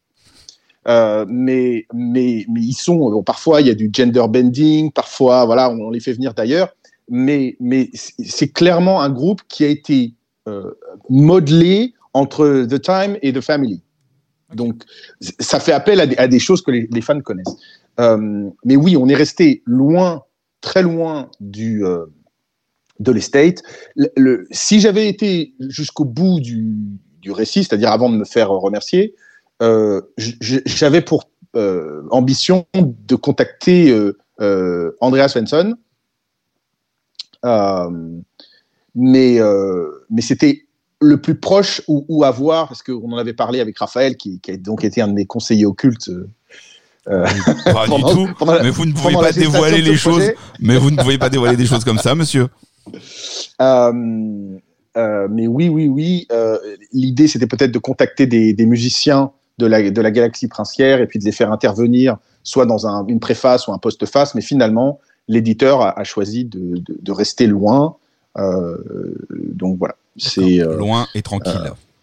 Loin et tranquille, exactement. Donc c'est un, ouvrage qui va rester euh, euh, de- là. Euh, maintenant, moi, maintenant que j'ai mon, mon propre label, ma propre maison d'édition qui s'appelle donc Fair Square Comics, j'ai l'ambition de faire d'autres choses qui gravitent autour de cette musique que j'aime. Et vous en verrez les résultats dans les toutes prochaines années. Mais c'est vrai qu'on a Voilà. longtemps, on a longtemps rêvé de faire la vie de Jesse Johnson en comique. T'as vu, Ah j'ai j'ai toujours, j'ai toujours l'envie, j'ai toujours l'ambition de faire la vie de Jesse Johnson en comic book, ça c'est sûr. Ah. Je veux dire, ça c'est, s'il y a bien une personne euh, dans le, le Minneapolis Sound dont je voudrais que, que les gens comprennent l'histoire, c'est Jesse Johnson. Ben, on est bien d'accord. Il y, a, il y a tellement de choses à dire que c'est juste euh, incroyable, quoi. Puis là, en termes de Euh, succès de, de, de vente, on va frapper très, très haut. Mais alors, tu sais, certaines œuvres doivent exister. Exactement, si indépendamment. Alors, elles, elles ne sont, elles ne sont pas viables. nous en Euh, sommes la preuve. Nous en sommes la preuve ce soir. Euh, Nous, nous, euh, nous- par, par ailleurs, je voulais reparler un peu de Batman. Ben oui, parce que, Euh, parce que, alors, je, Voilà. je précise, même si nous donnons l'impression de nous connaître, euh, que tu as, euh, que tu as, que tu as demandé, comme euh, voilà, t'as envoyé ton petit mail en disant je assure Batman, euh, je, je, je, je, je parlerai bien de Batman. Donc justement, j'allais euh, te, te, te demander de revenir au sujet du jour, Batman. Alors, je, je vais, je vais encore te corriger, euh, Raphaël. Excuse-moi. corrige-moi. Ça fait longtemps que je. c'est- Ça fait longtemps que je voulais participer au, au C'est vrai. podcast dont je suis un grand fan. C'est Frédéric qui a suggéré que j'intervienne sur Batman. Ah, c'est vrai, c'est vrai. donc Ici voilà. même. Donc je, je, je, je réponds à Frédéric qui, qui, qui voulait que j'intervienne sur Batman. Euh, Cette émission nous échappe. Exactement. Elle a, elle a une vie propre. C'est une créature euh, de la nuit comme Batman. Euh, Joli, joli. T'as vu comment, t'as vu comment on rebondit bien? Ah, c'est bon. Et euh, euh, il y, a- y a deux choses, moi, que je, vou- je voudrais dire à propos, de, à propos de Batman. La première, pour compléter ce que Pierre a dit et qui était fort intéressant et totalement exhaustif, c'est que j'ai eu la chance d'écouter une interview de Danny Elfman qui parlait de ce, de ce projet. Et je ne sais pas si vous l'avez écouté aussi, mais Danny Elfman disait qu'on lui a pas présenté du tout le projet de cette manière-là. Oui. Et c'est ce qui a fait qu'il a quitté le projet quand il a su que Prince allait être dessus. Et, euh, et donc, euh, John Peters, qui était le producteur du film, et alors on parle des années 80, l'excès, etc. John Peters, c'est le, le producteur de, de Batman. Il appelle Danny Elfman, il lui dit Alors voilà, il va y avoir le score, et puis j'ai une idée, on va mettre Prince parce que euh, Nicholson voudrait que Prince y là, et on va appeler Michael Jackson, et les deux, ils feront un album. Évidemment, Michael Jackson n'a jamais donné suite. Et, Danny Elfman était furieux et ne voulait pas euh, partager euh, le score. Et donc, il a quitté le projet pendant, je crois, quatre ou cinq mois ou, ou un peu plus. Et puis, ils l'ont, il- euh, euh, Burton a fini par le rappeler en lui disant, mais attends, il faut, absolument qu'on ait un score. On peut pas juste avoir la musique de Prince. Euh, ça va pas se passer. Donc, euh, il, a accepté de revenir sur le projet. Et je pense que c'est aussi une des racines du mal. Pourquoi on n'entend pas autant la musique de Prince dans le, dans le film que ça, mais aussi parce que Prince n'avait jamais eu l'intention de composer un score complet.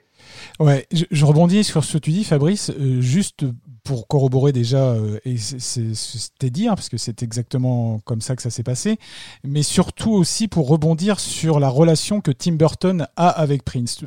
Beaucoup de gens pensent que euh, la venue de Prince sur Batman est de l'initiative de Tim Burton, et, et comme tu l'as répété, euh, c'est vraiment plus à l'initiative de Jack Nicholson. Et, Ouais. euh, Tim Burton a été plutôt mis au pied du mur.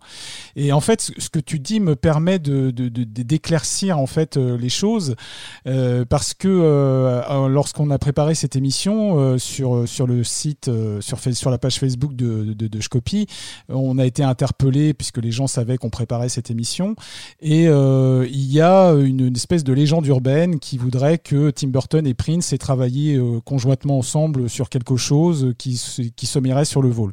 Et j'avais euh, j'avais juste notifié que pour moi c'était fort peu probable parce que lorsque Burton a été rappelé pour faire le deuxième Batman en 92, euh, il, avait eu des mots assez assez durs en fait par rapport à son expérience avec Prince. Il avait ainsi, je me rappelle très bien d'une interview qu'il avait donnée aux Inrecuptibles où il disait qu'en fait euh, quand il avait vu la première fois le clip de Bad Dance, euh, il c'était comme si on lui avait dépossédé son travail. Il a dit ça, Tim Burton, et que c'était très Mhm. étrange de voir qu'un autre artiste euh, pouvait récupérer euh, son travail pour en faire quelque chose d'autre qu'il ne reconnaissait pas. Et, et- et- et la vacherie va jusque à quand même sur le Batman Returns de, de 92 à, à faire jouer à un orchestre le, le Super Freak euh, de Rick James et à ne pas rappeler donc euh, Prince. Donc euh, voilà, je- je- j'ai trouvé ça assez assez rigolo de de, de, de Ouais. raconter cette histoire.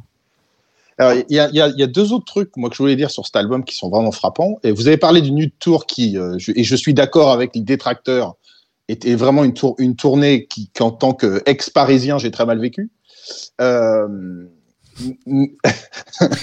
euh, mais mais au-delà de ça, euh, je ne sais pas si vous vous rappelez, mais euh, et, ça montre le, côté cingleton de Batman. Warner, évidemment, c'était un, un projet de commande puisque ça correspondait à un comic book. Et Prince n'a pas eu le droit d'utiliser la terminologie de Batman dans tout son merchandising. Et sur les t-shirts, je ne sais pas si vous vous rappelez ce t-shirt où il y avait le symbole au dos avec le nom des albums. Euh, il n'y avait pas Batman, il y avait Scandalous. Pas Il mal. y avait tous les autres albums, mais il n'y avait pas celui-là. Et il y avait Scandalous à la place de, de Batman. Et, et Batman a toujours eu cette espèce de, de, de non-place. C'est comme si euh, Prince avait été dans un univers parallèle pour, euh, pour, pour faire Batman. Et puis il était revenu. Il a dit Tiens, allez, les gars, je vous ai pondu ça. euh, c'est parfait. Mais toi, à l'époque, Euh, ce disque, tu l'as accueilli comment? Mal et bien à la fois. C'est-à-dire que euh, euh, euh, je suis un peu comme vous. C'est-à-dire que moi, quand j'ai découvert Prince, c'était avec Purple Rain. Pour la petite anecdote, c'est un album que j'ai shippé chez une copine qui n'en voulait pas. qui m'a dit tiens j'ai eu ça pour mon anniversaire, j'en veux pas. Et, moi j'étais très heureux d'avoir Purple Rain que, j'avais découvert via Wind of Scry lors d'un voyage linguistique. J'avais 14 ans en 84 euh, et à Londres, euh, le clip de Wind of Scry passait tout le temps, donc c'était juste euh, incroyable. Euh, et après, effectivement, voilà, comme beaucoup de fans, j'ai fait le, j'ai rétro-pédalé sur la, la discographie et j'ai découvert les autres, y compris la version honteuse de 1999 sans DMSR, Ah là on a- vraiment ça nous a fait souffrir, ça. ah oui, ça a été terrible pendant des années. Et, et clairement, quand, quand Batman est sorti, effectivement, ça a été un choc. Ça a été un choc double parce que moi, en tant que fan de Prince et fan de comics, j'étais doublement trahi. C'est-à-dire que Love Sexy, c'était vraiment le pinacle. On était arrivé à la magie absolue de la scène, l'album, et, surtout, euh, on avait, on avait l'impression que c'était une espèce d'apothéose. Euh, Pierre disait tout à l'heure que euh, il était persuadé que ça allait marcher, il avait tout mis dedans, etc. Euh, et on va pas déflorer le débat, mais je pense que vous aurez ce même débat quand vous ferez Gold Experience. Il y a, il y a, euh, il y a cette espèce de j'y crois, c'est ça que je veux faire, et c'est définitif. Mais si vous regardez ça avec un peu de distance, vous allez comprendre euh, que que c'est plus complexe que ça, et que Prince est en train d'achever les années 80 avec Batman. C'est-à-dire qu'il est en train de les tuer à petit feu et il va les tuer définitivement avec euh, Graffiti Bridge. Et, et c'est et c'est vraiment, euh, je suis une idole, je crée ma propre idole, je démolis mon idole. C'est un peu la stratégie du phénix, qui est aussi une, autre référence à la fois euh, euh, grecque et, et, comics, pour ceux qui savent. Mais Batman est une double trahison parce que quand le film sort, il est en totale inadéquation avec les comic books dont il est issu. Et, et Prince, il est sur un tempo qui est le tempo de son enfance, de la série télé, et en même temps un tempo dark qu'il a voulu imprimer à sa BO, mais en même temps, ça ne ressemble pas du tout au comic book qu'on trouve à ce moment-là. Pierre disait tout à l'heure, parlait de Dark Knight Returns, parlait de, de très justement de Killing Joke qui a une influence sur Burton, mais malheureusement, c'est une influence de façade Ouais, Parce que- parce que parce que derrière Burton, il y a rien. Absolument. C'est que du visuel. Euh, alors c'est vrai qu'il a essayé de corriger le tir avec euh, Batman Returns trois ans après, Mm. même si Batman Returns a très mal vieilli et qui est très long. Mais c'est vrai que ça semblait être une, un retour de justice euh, cinématographique pour les fans, mais clairement, euh, il y avait, il y a eu, les gens ont oublié la controverse sur euh, Michael Keaton, les, gens ont, oublié Batman, ça a été un film qui était controversé dès le début parce Oui. que c'était Hollywood nous prend notre personnage, va encore en faire quelque chose qui n'a rien à voir avec l'essence du, du- de ce qu'on sait, et ça va être vide. Et, et- et- et la place de Nicholson en est complètement la preuve, c'est-à-dire que Burton n'a jamais été intéressé par Batman, Burton n'était intéressé que par les méchants.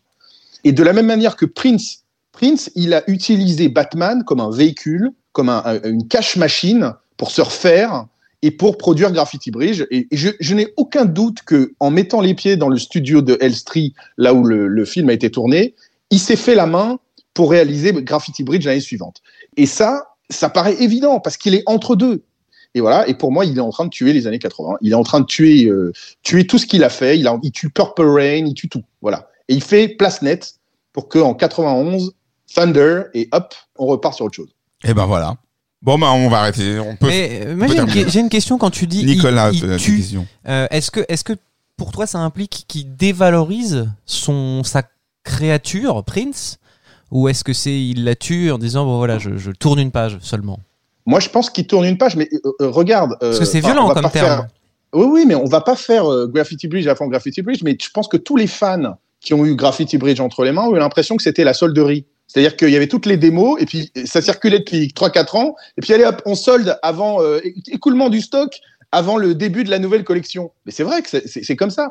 Et, et si tu veux, Batman, il est coincé entre les deux, et c'est une opportunité pour Prince de se refaire, c'est une opportunité pour Prince de passer à autre chose, de faire oublier quelque chose qui, pour lui, était un crève-cœur, qui l'échec de Love Sexy, qui est un merveilleux album et une merveilleuse tournée. C'est le, type qui est toujours en avance et qui se fait rattraper par le temps. Et Batman l'accroche au temps comme aucun album, puisqu'il est lié à un film, il est lié à une culture qui n'est pas la sienne, et il est lié aussi à, à son propre passé. Donc, euh, on est dans un univers qui est toujours comme Prince sait le faire, foisonnant et complexe, mais qui est entre deux. Voilà, c'est l'album de l'entre-deux. Bah, merci beaucoup Merci. pour cet éclairage. Merci. Avec plaisir, Merci. avec plaisir. Et puis, ben, tu Voilà. reviens euh, quand tu veux. S'il y a un- Mais avec plaisir. Je vous adore euh, et, et, et- et j'ai hâte de découvrir les épisodes que je n'ai pas encore vus. Donc, euh, dépêchez-vous de les mettre sur Apple Podcast. On, a- on, on, Euh. on avance, on fait ça. C'est pour ça, là, là, là, on, là, on enregistre de nuit. Hein, on- les, gens ne savent pas euh, Voilà. en nous écoutant. Euh, justement, cela- cela dit- justement pour qu'on euh, puisse garder un rythme de publication relativement soutenu.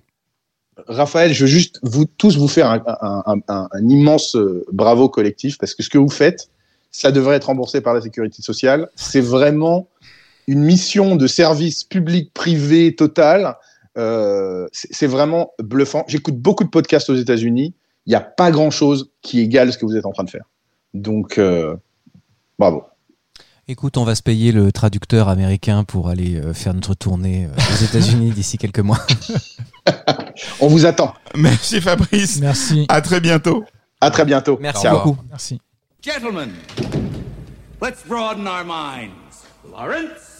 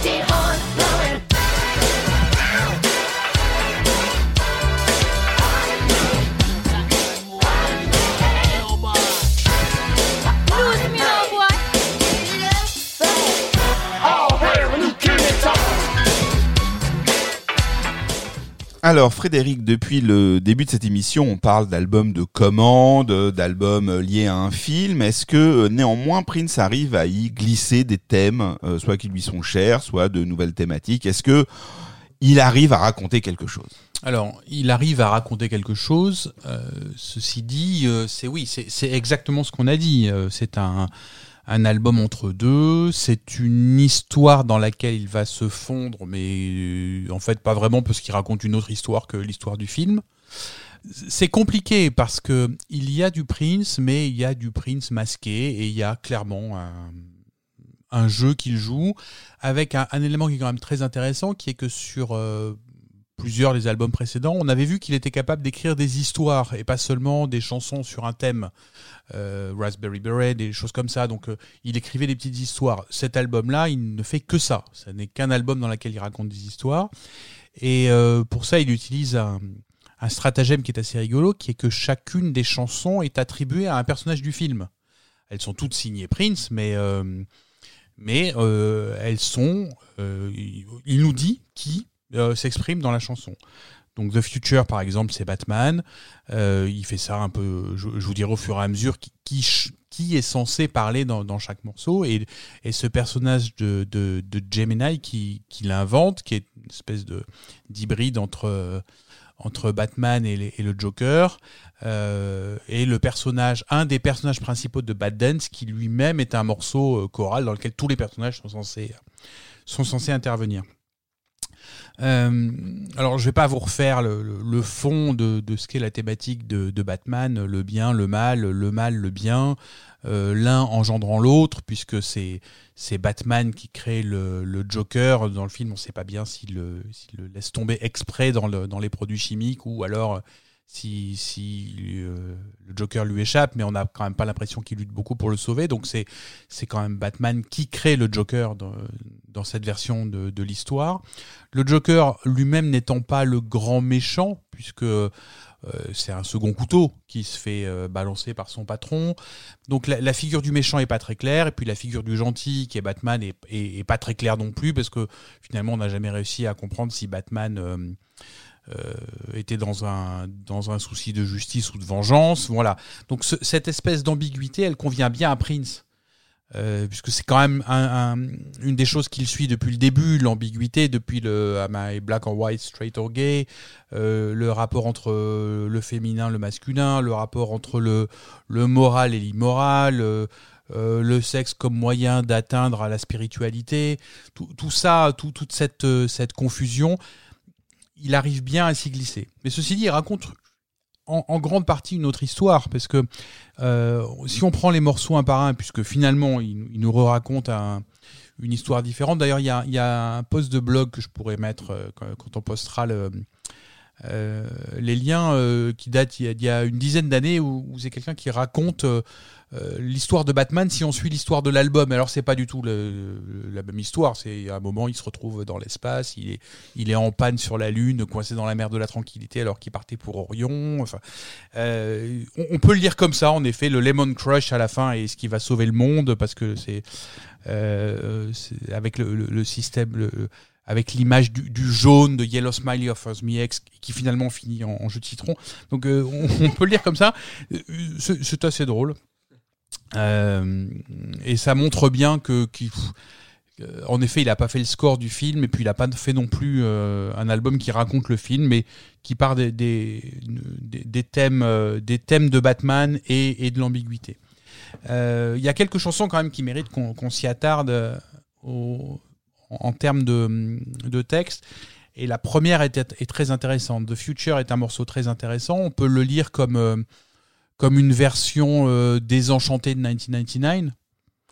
Euh, il ouvre là-dessus, il nous parle, il nous parle de ce qui va arriver, et au lieu que ce soit la fin du monde et, et on va faire la fête parce que la fin du monde c'est l'apocalypse et c'est donc l'entrée vers vers la spiritualité. The Future c'est l'inverse. Donc The Future c'est Batman qui euh, qui parle. Donc Batman euh, a vu a vu le futur Euh, et putain c'est dur hein. And boy it's rough.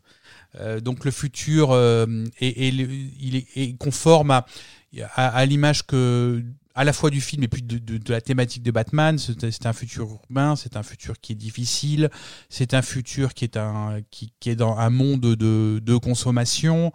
Euh, c'est un futur dont il dit à un moment qu'il aurait besoin d'une nouvelle spiritualité qui durerait. Euh, un futur dans lequel euh, Hollywood n'invente plus rien, mais nous envoie juste des images du passé.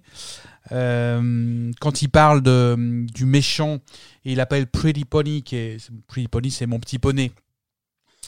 Euh, donc il le montre bien comme euh, finalement un, un- un jouet. Le, le Joker, dans, dans sa vision à lui, c'est juste un, un pantin. C'est pas lui le grand méchant.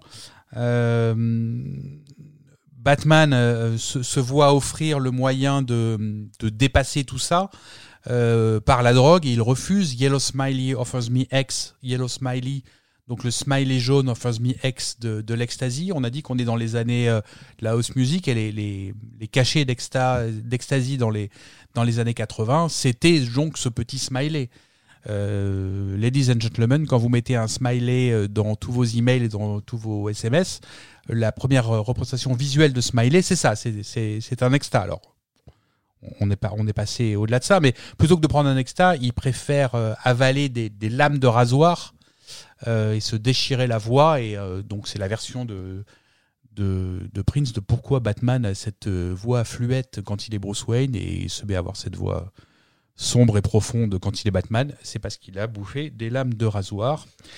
On nous le dit, c'est écrit. Il l'a écrit, donc euh, donc c'est c'est c'est la vérité. Donc Et 6 en plus, parce que toi qui Et es, six, qui est numérologue, alors- je suis sûr que tu as un truc à Alors- dire sur les 6 alors, lames de rasoir. les six lames de la- les six lames de rasoir et en plus de- d'un gobelet en, en carton. Euh, Moi, j'ai une question à te poser euh, par rapport à, à- à ce, ce- ce texte de The Future, euh, Frédéric. Déjà, euh, la façon dont tu le racontes, c'est très drôle, mais euh, on sent poindre quand même, pour le coup, une forme de cynisme chez Prince qui euh, on connaissait pas comme ça, et surtout surtout sur les premiers euh, sur les premières strophes que tu nous as lues. est-ce que c'est pas non plus le constat d'après Love Sexy? Est-ce que c'est pas euh, le, type qui se retrouve dégoûté de quelque part de, de- ce qu'il a échoué et, est-ce qu'il n'y a pas The Future Est-ce que c'est pas le ressentiment que ressent Prince après Love Sexy? Et ben à peu près tous les morceaux de l'album, on peut les lire comme ça. Si on les lit au, comme euh, quelque chose que dirait Prince, c'est ça. C'est-à-dire, il commence l'album euh, Batman avec le constat que bah, que oui, que l'industrie, euh, que tout ça, il n'y a, pas grand-chose d'intéressant à nous à nous apporter. Et si le futur c'est ça, il va falloir qu'on bosse pour que ce soit un autre un autre futur le futur de la musique, le futur de l'entertainment, oui, c'est exactement ça. Et quand on enchaîne sur Electric Chair, qui est le morceau suivant, donc là, Electric Chair, c'est le Joker, qui est le protagoniste de Electric Chair. On peut aussi le lire euh, comme Prince, if a man is considered guilty for what goes on in his mind. Donc si un homme peut être considéré comme coupable de ce qui se passe dans son esprit, then give me the electric chair for all my future crimes. Alors mettez-moi tout de suite sur la chaise électrique pour tous les crimes que je vais connaître. C'est aussi euh, Prince qui parle de, la liberté d'avoir un propos. Euh, Prince, il a passé dix ans à euh, parler de liberté sexuelle, à parler de toutes ces choses-là. Euh, c'est pas quelqu'un dont on sait que la vie privée a été scandaleuse. Euh, c'est ses propos qui sont scandaleux. Euh, et quand, sur le, le, le- l'explicit lyrics de au moment Darling Nikki, il est condamné pour des propos. Euh, donc ce morceau-là aussi, on peut le lire comme ça. Euh, c'est un morceau qui, qui, qui, parle de liberté de, de, de penser, comme disait Florent, et, et qui replace aussi le Joker. C'est inadmissible. J'ai mis 3 secondes à Ce comprendre. que tu viens de faire est, est inadmissible. Tu vois, on est, on est là, on écoute religieusement, c'est, c'est pas possible. Mais continue, on va pas l'enlever, Alors, mais c'est pas possible. Pu- Puisqu'il Oui. a été coupé pour faute grave, Oui. euh, j'en profite, je vais rajouter un. un- Tu peux pas me- m'accuser comme ça pour des choses qui me passent par l'esprit. Je vais rajouter un, un clou dans le cercueil. Oui, vas-y. Euh, dans Love Sexy, il dit dans Alphabet Street, We're going down because that's the only way to Mm. make this cruel, cruel world what we have to say. Et qui veut dire, euh, on se balade sur Alphabet Street parce que c'est la seule manière d'oublier un petit peu ce monde cruel. Moi, j'ai l'impression que dans toutes tes interventions sur les podcasts précédents, il y avait ce côté, euh, il a jamais oublié ou mis de côté le fait que le monde est une saloperie et que il a besoin de créer cette abstraction musicale ou ce monde rêvé pour euh, refaire rêver les gens. Euh, donc c'est pas une, un truc qui, qui sort de nulle part. C'est Ah juste que là, d'un seul coup, on a le côté euh, euh, sans aucun filtre qui arrive. quoi. C'est le sign of the times encore plus En- euh, en- encore- désenchanté. Encore plus désenchanté. Ah parce ouais, qu'il raconte une histoire, donc il se me- on est au premier degré. Et en effet, The Future était une chanson dans laquelle il n'y a aucun espoir. Mm. Le seul espoir, c'est de dire à un moment, He can understand I say too tough, just that I've seen the future and boy it's rough. Euh, donc en gros, euh, c'est bon, oui, oui, oui, il bouffe ses six lames de rasoir et euh, le, le, so- Yellow, Smiley, le Yellow Smiley qui lui a offert de l'exta comprend pas qu'il puisse préférer les lames de rasoir parce que c'est trop dur et il dit mais parce que moi j'ai vu l'avenir.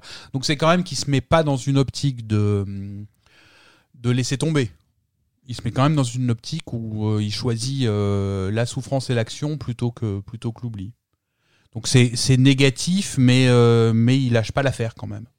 Et après dans Electric Chair, il défend le Joker finalement dès le début. Le Joker est dès le début montré comme pas vraiment, pas, pas si méchant, puisque si on doit le condamner, c'est pour ce qu'il a en tête et pas, et pas tellement pour, pour ce qu'il fait. Et dès la troisième chanson, on a quand même euh, The Arms of Orion, donc je crois comprendre entre les lignes qu'on va essayer de nous démontrer que c'est un, morceau intéressant dans quelques minutes, euh, dont je défends aujourd'hui les paroles. J'ai passé 20 ans à me dire mais c'est quoi ce truc, The Arms of Orion, euh, Sea mais qu'est-ce que c'est que ce- cette histoire, cette bluette? C'est la chanson qui, dès le troisième morceau, reporte de l'espoir, parce que finalement c'est une chanson d'amour, on va pouvoir en sortir. Il parle de Dieu, euh, qui, est, le moyen de, euh, de se sauver de tout ça. Donc la lueur d'espoir, elle arrive assez vite. Il, il peut pas s'en empêcher. Parce que dans le film Batman, lueur d'espoir, il y a pas. euh, enfin, on va pas jusque-là, mais il peut pas s'en empêcher. Donc, dès le troisième morceau, il nous dit euh, c'est une chanson euh, voilà, qui parle d'un homme, d'une femme qui s'aiment, qui partent dans les étoiles, qui se livrent aux galaxies, qui finissent par s'abîmer sur la Lune, et c'est là que, que les deux amants se séparent et qui sont éloignés l'un de l'autre. Et c'est un morceau qui, en plus, est introduit par un son de fumée, comme un jet de vapeur. Enfin, genre, on, relâche la pression avec un. C'est vrai. C'est vrai. C'est un morceau qui calme le, qui calme le jeu. Il enchaîne sur euh, Parliament, dont, dont, finalement il y a, y a pas grand chose à dire parce que c'est vraiment un morceau qui illustre le film, euh, comme tu l'as dit Pierre tout à l'heure. Voilà, Euh, c'est le moment où il est dans le dans le musée où c'est le- Joker qui, qui exulte, on va dire.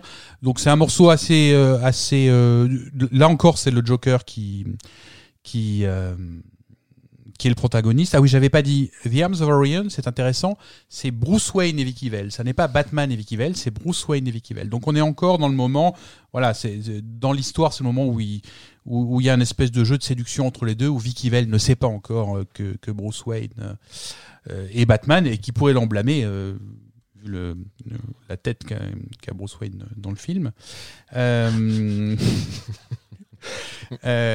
voilà, Partyman, c'est le Joker, donc c'est une chanson qui raconte pas grand chose, mais qui raconte son titre en fait. Il y a quand même un élément qui est dans Partyman qui est, qui est intéressant, qui est ces deux lignes. Ain't nothing but a, but a muffin, we got a lot of butter to go. Il ne nous reste plus qu'un muffin, mais ça tombe bien, mais c'est pas grave, on a encore beaucoup de beurre. Euh, qui, est, euh, qui sont deux lignes qui sont déjà dans It's Gonna Be a Beautiful Night. Euh, et qui, dans une version un peu différente, se retrouve dans Comme, dans lequel il dit I got the butter for your muffin, just need the keys to the room. Donc il y a donc une métaphore euh, sexuelle, hein, clairement, j'ai l'impression chez Prince, qui, qui est celle du, du, du muffin et du beurre. Il a beaucoup regardé, Euh, il, a, il a beaucoup regardé le dernier tango à Paris. Tu crois? Ouais. Ah, il y a le muffin. Ah, oui, le muffin d'un coup. Euh, voilà. Donc c'est un élément intéressant parce que ça apparaît quand même sur plus d'une dizaine d'années, dans sur, sur non pas sur une dizaine d'années, sur sept ans. Euh, dans la discographie de Prince, euh, il arrive à le placer là-dedans. Bon, pourquoi pas. Et là, on enchaîne sur Vicky Waiting. Vicky Waiting, encore Bruce Wayne, toujours pas Batman. Euh, chanson, euh, comme, on a dit, qui est une. Il a changé le, il a changé le prénom d'un morceau qu'il avait avant. Donc là, on est encore dans l'histoire de, de, Batman euh, avec Bruce Wayne qui, qui laisse, qui fait attendre Vicky, qui veut pas lui dire qu'il est Batman et qui veut pas vraiment aller vers elle parce qu'il veut pas l'entraîner dans dans sa noirceur, avec cette fameuse cette fameuse petite blague euh, que je vous rappelle.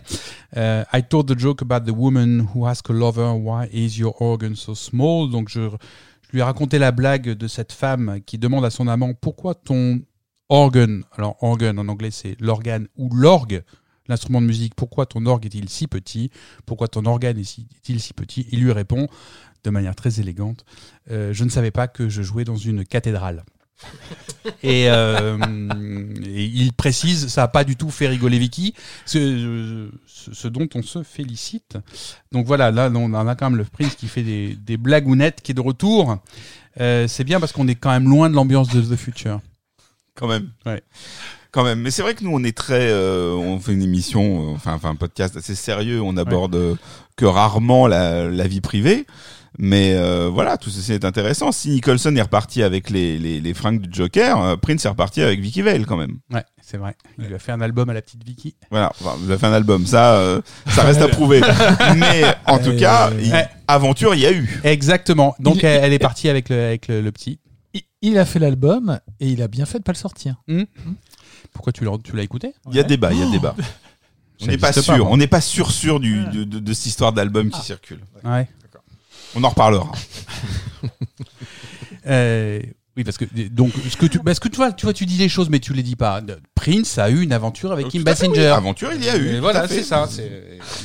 Ah, comme quoi les blagues, Tu vois tu vois. Finalement, peut-être qu'en vrai, elle a ri. Femme qui rit, ah, peut-être qu'en vrai elle a ri, ouais, et qu'elle a pas été qu'à moitié. euh. Comme par hasard, il l'a envisagé pour jouer dans Graffiti Bridge au départ. Ah, c'est vrai? Ouais. Ça a pas duré longtemps alors. Non. Euh, on enchaîne sur Trust. Bon, euh, Trust, euh, pareil, euh, chanson, chanson qui peut se lire pas vraiment à plusieurs niveaux de lecture, mais en gros, Trust Who Do You Trust, c'est c'est le Joker qui chante là, et c'est une chanson où il demande à la fois à la ville de Gotham City, puisqu'il il, il a mis ses ballons, est-ce que vous allez venir avec moi ou avec la, chauve-souris, puis il demande aussi la même chose à Vicky, puisque dans le film il y a eu une histoire de rivalité amoureuse. Sinon, ça serait pas drôle. Euh, et alors là, une chanson, je, n'arrive, que je comprenais un peu, Lemon Crush, mais alors elle chantée par Bruce Wayne. Je ne comprends pas. Donc Bruce Wayne euh, chante Lemon Crush et en gros, le seul truc qui a que j'en comprends moi, c'est que il parle, il parle à Vicky et il lui dit que elle lui fait l'effet, euh, un effet comme ça, un peu, un peu doux amer à chaque fois qu'elle l'embrasse, etc. C'est une chanson. euh, je je- j'ai pas l'impression que Prince ait mis beaucoup de, de lui-même dans, dans les paroles. Euh, ouais. Pardon Non, Je, je disais, ça s'entend. Il Ouais. n'a pas mis beaucoup de lui-même dans cette Non, chanson. oui, pas ça. seulement que pour les paroles. Pas seulement que pour les paroles. Ah, moi, je, je, je, je- Moi, j'aime beaucoup Lemon Crush. j'aime assez Lemon Crush. Je ne Ouais, connais pas. euh, le- beaucoup plus voilà. que, que Euh, Trust. Non, non, ouais. Voilà. ouais, enfin, en même temps, Bon. ça doit faire 15 ans que je l'ai pas écouté. Oui, mais, parce que Trust, il y a le côté un peu, euh, tu sais, euh, Ouais. musique avec les clochettes et les Ouais, machins, euh, carnaval de Rio, qui est un peu. euh. Moi, j'aime pas quand il y a une cloche. Euh, On enchaîne sur Scandalous, chanté par. Qui est le personnage qui chante Scandalous? Batman. Batman C'est Batman, voilà, Enfin. exactement. Euh, alors là, on est dans du, dans du, du- du Prince euh, typique. hein. C'est- C'est c'est Do Me Baby, c'est c'est Insatiable. C'est c'est une chanson qui parle de faire l'amour. Euh, Magnifié dans le maxi dont oh parlait là, euh, the- Pierre the- tout à l'heure. euh, le, le triptyque euh, The Crime, The Passion, The Rapture, qui est, qui est, Dans The qui- Scandalous Sex Suite. qui est quand même un truc extrêmement réussi. Faut le dire. Euh, non, il faut le dire, il faut l'écouter. Euh, écoutez-la. Écoutez ça, écoutez ça, euh, messieurs, ça. dames, écoutez ça, parce que écoutez les phases B, écoutez la version longue de Fill You Up, euh, écoutez même Sex, qui est un morceau qui est pas Mais- du tout un mauvais morceau. Les phases. B de cet album sont, sont intéressantes. bon.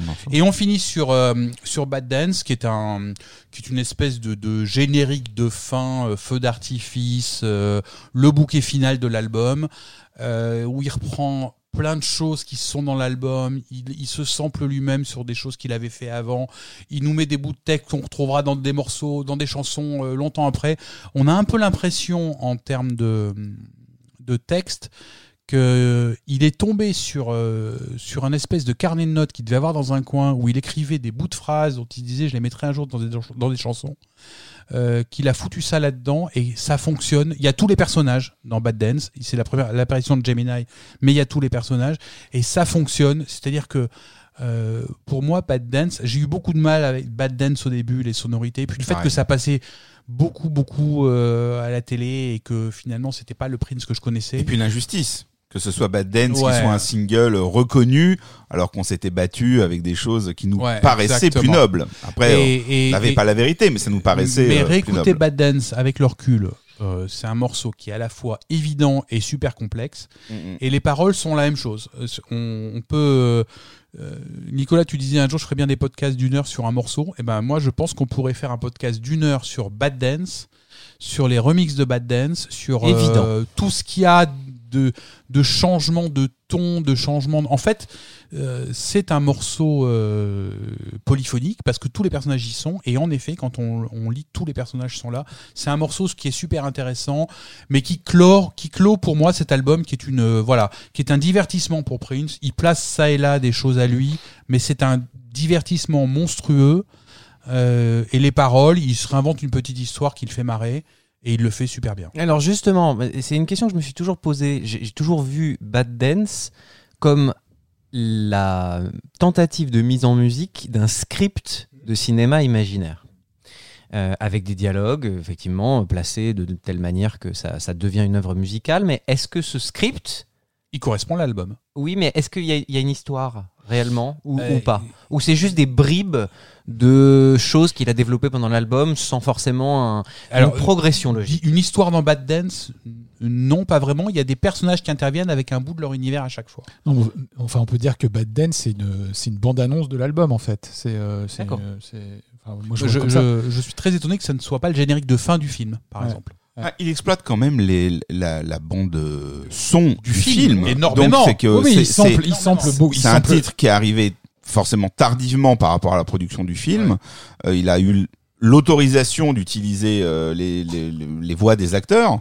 et par rapport à ce que tu Fabrice et, et, et toi Pierre disiez tout à l'heure à propos de euh, du rapport avec Burton bon bah je sais pas s'il s'est aussi senti dépossédé euh, avec ce titre ou s'il a donné l'autorisation mais euh, c'est intéressant de voir ça. Moi j'ai toujours vu ce ce titre. Euh, encore une fois là je vais parler avec un œil euh, qui est celui du profane et du grand public que j'étais à l'époque parce que j'étais pas bien vieux euh, en 89 euh, le, le- même si pour les musiciens c'était pas une nouveauté, le sampler était le mot euh, qui revenait euh, fréquemment euh, de par tous les procès qui ont commencé euh, à voir le jour, les artistes qui se sentaient pillés, qui voulaient venir, enfin qui réclamaient leur dû, et on a l'impression que Prince s'est dit, moi aussi j'ai utilisé cette machine et je vais vous montrer ce que je peux en faire. En tout cas, encore une fois, sur un œil profane, on verra tout à l'heure euh, avec ton regard, Nicolas. Mais pour moi, c'était vraiment la réponse à une utilisation plutôt réussie pour le coup euh, d'un d'un outil qu'on nous présentait comme quelque chose de euh, d'à la fois euh, magique, euh, compliqué, euh, avec une euh, voilà, enfin avec une certaine euh, controverse autour à cette époque-là. Euh, Moi, je voulais dire deux choses par rapport à Bad Dance. La première, c'est que le fait de- d'avoir cette, cet éclatement euh, d'une chanson qui n'est pas vraiment une chanson, qui sont des, des, des- des bouts d'idées, des, c'est- ça va aussi avec la musique, puisque c'est un, c'est un collage Bad Dance. Donc euh, voilà. Et puis, euh, par rapport à, ce qu'on disait aussi sur Bad Dance, je pense que rétrospectivement, maintenant, quand on regarde, on se dit, euh, et, je comprends Raphaël quand il dit, euh, c'est vrai que c'était un peu injuste à l'époque de se retrouver avec ce titre en tête de tous les charts, y compris en France, alors qu'on avait bataillé pour justement donner une image de Prince comme étant un musicien accompli et que on comprenait pas, mais rétrospectivement, on se, rend compte quand même que c'est un morceau assez difficile et c'est assez stupéfiant. Euh, moi, je trouve qu'en 2020, que qu'un tel morceau, euh, on va dire difficile, se soit retrouvé euh, en tête de tous les charts. C'est c'est c'est Et qu'il ait été, euh, je le disais dans l'introduction parce que je l'ai découvert euh, par mes activités internet, que ce soit le, le forum, euh, les, les, les différentes pages Facebook aujourd'hui et un projet de, autour des témoignages de fans que j'ai entrepris il y a quelques temps. Bad Dance a été une porte d'entrée pour énormément de fans et je suis toujours surpris parce que je comprends qu'on puisse euh, avoir un choc et être euh, attiré par ce titre. Il y a des gens qui, té- qui témoignent, qui disent euh, j'étais dans un supermarché, j'ai entendu Bad Dance, je me suis arrêté, j'ai couru partout pour savoir quel était ce titre. Donc il y a vraiment une rencontre et je trouve intéressant de rentrer dans l'œuvre de Prince et de rester fan quand on est rentré par Bad, par Bad Dance, pardon, qui a un titre tellement euh, tellement unique dans, dans sa carrière. Donc euh, ça veut dire que malgré tout, même en étant si différent, en étant dans un projet de, de, de commande entre guillemets, euh, en utilisant une technologie, etc., etc., eh ben malgré tout, il place son son. Il place sa patte et il arrive à faire en sorte que les gens ne soient pas complètement déboussolés quand, en partant de Bad Dance, ils vont découvrir l'album puis découvrir les albums précédents. Ce qui est assez intéressant. Je trouve. Non. Vous ne dites Oui, plus rien. Bah, moi, je, je ne dis, je ne dis, je ne dis rien. Moi, je, je considère Bad Dance comme un chef-d'œuvre. Ah bah, on va en parler. Un chef-d'œuvre absolu euh, de, de précision maniaque euh, et euh, comme tu dis, c'est d'une complexité folle, mais surtout, euh, enfin, ça ressemble à du Prince monumentalement. C'est pas parce qu'il n'y a pas la voix que, enfin, tout dans la philosophie, dans le- les, les choix de, de tonalité, le solo de guitare est monstrueux. Oui. Mm. Euh, le- la partie du milieu avec le funk, euh, Tout à fait. c'est Bah, ça, le monstrueux aussi. oui, avec Vic Le maelstrom de- du retour de la première partie euh, à la fin, là, c'est c'est fou. Bon, j'imagine que tu vas nous en parler. Mais euh, b- pas, pas en détail, pas en parce détail, que mais c'est très compliqué de parler de ce, ce morceau euh, sans passer par des analyses euh, super chiantes pour le, le néophyte. Mais, mais euh, oh, on les a bien préparés avec la première non, mais saison. il faut le dire, il faut le dire. C'est Bad Dance, c'est un chef-d'œuvre Ouais, je suis de production, chef-d'œuvre. d'accord, je suis d'accord. Et c'est pour ça que je suis, je suis presque un tout petit peu frustré de me dire que en plus de cette précision euh, diabolique, euh, il n'y a pas un espèce de, de message caché dans le, la- le choix de l'ordre des samples du film. Il, il faut savoir que initialement, lorsque Prince a été euh, contacté pour faire la bande originale du film, euh, il avait pensé à réenregistrer le thème de Neil Lefty euh, qu'on a écouté en début de podcast, donc le, le thème du, du là. Voilà, c'est- il y avait Batman thème, ça devait être euh, sur le sur l'album. Et euh, finalement, euh, il s'est bien rendu compte que c'était petit bras pour lui de, de faire une cover de, de, de, ce thème. Et c'est pour ça qu'il a, qu'il a, qu'il a, qu'il a fait Bad Dance, qui est effectivement euh, une, une, une visite en diagonale de tout l'album, puisque en fait, il, il récupère des, des, des bouts de phrases de chansons qui sont sur l'album, etc. Donc, euh, ouais, c'est, c'est vraiment le trailer de l'album pour moi, Bad Et, et Dance. le- le- l'enchaînement du des, des, des verses, des, couplets. des couplets, euh, re- reprend le film en fait. C'est la seule chanson qui reprend vraiment le film. De, de- Bon, il commence par The Future avec lui, puis après il y a euh, l'arrivée de, de Vicky Vale, euh, Stop the Press Who That, et puis ensuite il y a à la fois le, le Joker qui lui dit euh, I want to bust that body, et puis voilà. Donc il- en fait il reprend de manière très très de très très haut le- l'ordre du film. En tout cas, c'est un album et un titre qui fait parler parce que au moment où on enregistre, les- les- l'enregistrement est en direct sur Twitch et il y a un débat assez euh, assez, assez endiablé sur euh, le stop qui termine euh, le le titre, à savoir si c'est euh, Prince ou pas Prince qui dit ce stop. Et donc quelqu'un dit euh, quand on reprend le côté amer de Prince décrit par Fred, le stop du personnage de Prince semble dire stop à toute cette comédie. Je vais clore une bonne fois pour toutes ce débat. Le stop est celui de Michael Keaton qu'il dit à Kim Basinger quand il se rend dans son appartement pour lui avouer qu'il est Batman et qu'il n'y arrive pas. Il Ah lui bon dit un moment et c'est stop et c'est ce stop là qui a été samplé. Ah ouais. Je pensais que c'était quand il disait stop à la Batmobile. Oui, moi je pensais ça aussi. Tu sais, quand elle arrive et Ah qu'il lui dit stop et que la voiture s'arrête. Donc voilà. Donc C'est ce pas ce stop-là, merde. non. Voilà. Bon.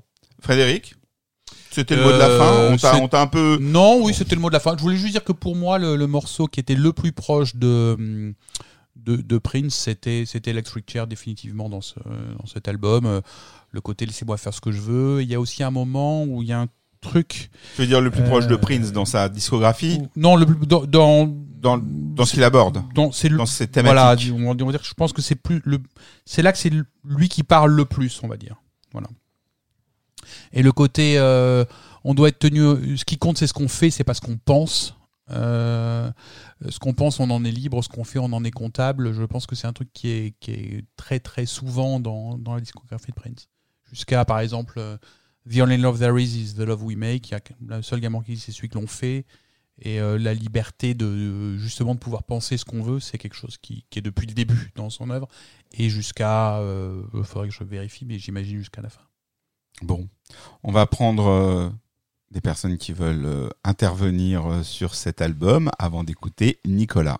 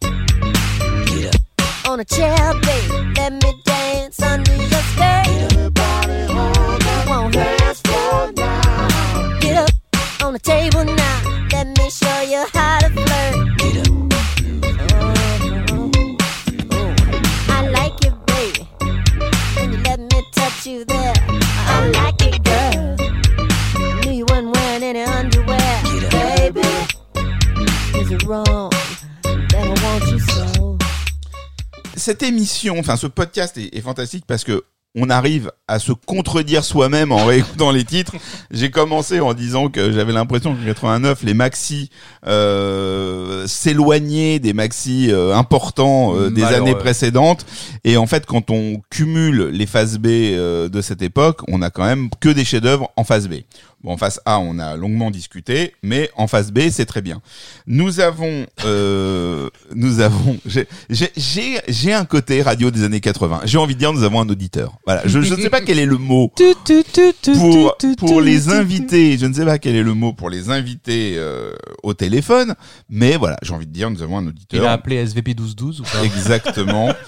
Puisque Allô nous avons avec nous. Allô, vous nous entendez Alors, Bon, ben voilà. Je- la réponse c'est 3. Bon, ben, je sais pas si le fait de faire l'émission le soir euh, rend les choses euh, nous rend un peu plus euphoriques que d'habitude, mais bon, euh, Seb Musset au téléphone. Oui, Oh oui, non. les, si, si, si. Oui. Alors, Attends, le Oui, c'est le, le, le, le oui, bloguiste Nous, nous commençons. On adore ce garçon. Nous adorons ce garçon. Nous commençons cette deuxième saison, il est vrai, avec des, des, des, des personnes que, que l'on connaît, mais qui ont contribué, hein, qui ont euh, chacune envoyé un petit mot. Et puis, tout, je- je- je- il y a eu beaucoup de demandes sur Il y a Batman. pas de triche. Il n'y a pas de triche, mais il y a des gens qu'on est content d'avoir avec nous. D'abord parce que que, nous continuons d'enregistrer euh, pendant euh, les divers confinements. Il faut le savoir pour les gens qui nous écouteront dans 10 ans. Et donc on se voit peu, et donc c'est agréable de vous entendre. Bonjour Monsieur Semmusset. Bonjour. Bonjour. Bonjour. Alors, qu'est-ce qui fait que toi, qui maîtrises l'œuvre euh, princière, euh, co- co- co- comme on le sait, hein, puisque voilà, tu es un, un collaborateur éminent de, de- des aventures copiesques, notamment euh, euh, audiovisuelles, puisqu'on te doit euh, une très belle soirée de confinement euh, du de de- d'avril 2020. Et puis euh, le film qui que nous avons fait ensemble à la, juste après le, décès de Prince et bien d'autres choses encore. Euh, Qu'est-ce qui fait que tu as voulu intervenir dans notre euh, podcast Violet euh, pour l'album Batman? Bon, écoute, d'abord, c'est, c'est un- en, vérité, c'est un prétexte. C'était essentiellement pour vous féliciter pour votre travail. mais, mais, mais, et puis j'ai, bon, j'ai raté l'émission Love Sexy aussi, donc je, je voulais surtout intervenir pour Love Sexy, mais en fait, Tu peux, bien tu peux nous parler de Love. Sexy, vas-y. Non, non, mais en fait, c'est les- pour moi, les deux sont liés, en fait, parce que moi, c'est. Alors, j'ai- je suis d'accord avec tout ce que vous avez dit. Et, voilà. Par contre, je, je tiens un peu à réhabi- réhabiliter un peu euh, cet album et puis surtout cette époque, en fait, parce que moi, ça a commencé avec euh, Bad Dance que j'ai découvert, que je n'ai pas entendu à la radio, que j'ai vraiment. C'était le jour du bac français. Je me souviens très bien que, le maxi est sorti. Je passais mon bac ce jour-là et je l'ai découvert sur ma platine, en fait. Je l'avais- je l'avais pas entendu ailleurs. Euh, et ouais, c'était une, une claque en fait, parce que moi, Bad Dance, j'ai trouvé ça euh, très déroutant, complètement fou, complètement inattendu. De toute façon, moi, déjà cette collaboration, quand, quand j'ai appris que Prince allait faire la BO de Batman, pour moi, c'était, euh, je, enfin, je me suis dit, qu'est-ce qu'il va faire dans cette galère en fait? Euh, bon, après ça, en découvrant l'album, euh, j'ai compris qu'il avait fait, il avait fait son album, euh, pas que c'était un coup marketing, il avait fait son album. euh, dans le film. En fait, il a fait un, un autre album quoi, que la musique du film. Mais le, le, le single Bad Dance est toujours pour moi, c'est pour moi un de ses, je crois son single le plus fou et je crois peut-être son single après Purple Rain qui est peut-être populaire. Moi, j'ai vraiment le souvenir de, de l'année 89 où il y avait tout le monde. Enfin, il y avait deux morceaux cet été-là. Il y avait la lambada, il y avait Bad Dance. Quoi. C'est vrai. Euh, C'est vrai. il y a- et il y avait, euh, il y avait vraiment, euh, ça passait partout. Euh, pourtant, c'est un morceau qui est assez long. Le single, je crois qu'il fait six minutes. Euh, c'est un morceau dont bon, vous en avez déjà parlé, qui est complètement, qui n'a, qui a ni queue ni tête, enfin qui est, mais en même temps qui est complètement princier pour moi. Enfin, ça ressemble à rien de ce qu'il a fait, mais du coup, c'est vraiment princier. Euh, et c'était vraiment, euh, je crois, j'ai jamais, on n'a jamais revécu ça en fait après. Euh, donc c'est un peu cette époque-là où je, et, et même l'album qui a été bon après ça, l'album qui est sorti deux trois semaines après, je crois, qui a été un peu, je dois avouer au, au départ un peu une, après euh, après le sexiste, un peu une, déception. Euh, mais bon, je m'inquiète pas trop des déceptions. Enfin, en tout cas pas une déception. En tout cas, ça m'a surpris. Je m'attendais pas du tout à ça. Mais bon, comme à chaque fois, donc c'était une habitude d'être surpris. Donc je me suis dit, j'y reviendrai dans, dans deux trois semaines. ça prendra du temps. C'est un album qui m'a pas, que je réécoute pas très souvent. Euh, honnêtement, je l'ai réécouté tout à l'heure. Euh, mais qui m'a qui, qui m'a vraiment euh, vraiment accompagné toute cette année-là. Enfin vraiment c'est un je l'ai je l'ai j'ai c'est- je le passais tout le temps. Euh, et je sais que le film par exemple le- je, je fantasmais beaucoup sur le film euh, par Pareil. rapport à cette musique. Et le parce que le film est sorti en France, euh, bon, faut savoir que cet été-là, le film était sorti aux États-Unis au début de l'été, je crois, et vraiment tout l'été, on nous a, mais vraiment, il y a une campagne publicitaire sur Batman qui Ouais, c'est un, il- il- un truc- un il- truc de fou. Euh, Prince était partout, il y avait des, des Batman partout. Je crois que c'est vraiment, le pro- euh, je- on n'avait jamais vu ça depuis la guerre des étoiles. Je crois Exactement. plus fort, plus fort que la guerre des étoiles. Même. Euh, et savoir que Prince était au milieu de tout ça, moi j'étais super content parce que mm, on a bon, on, nous on connaissait Love Sexy, ça nous a et tout, mais enfin, même si Prince était, c'était un peu hype en France, c'était pas non plus une star. Enfin, c'était pas Michael Jackson non plus. Enfin, il y avait Ouais. quand même, euh, c'était pas, il n'était pas, j'ai pas le souvenir qu'il était numéro un des, des charts ou il, il était connu, hein, il était même, euh, mais c'était pas la méga star qui deviendra avec Batman en fait, parce que vraiment pendant un an, c'était la planète Prince quoi. Enfin, il y a eu, euh, il y a vraiment eu un, tout un engouement sur cet album pour moi qui était presque disproportionné parce que je le comprenais pas vraiment par rapport à ce qu'il avait fait avant.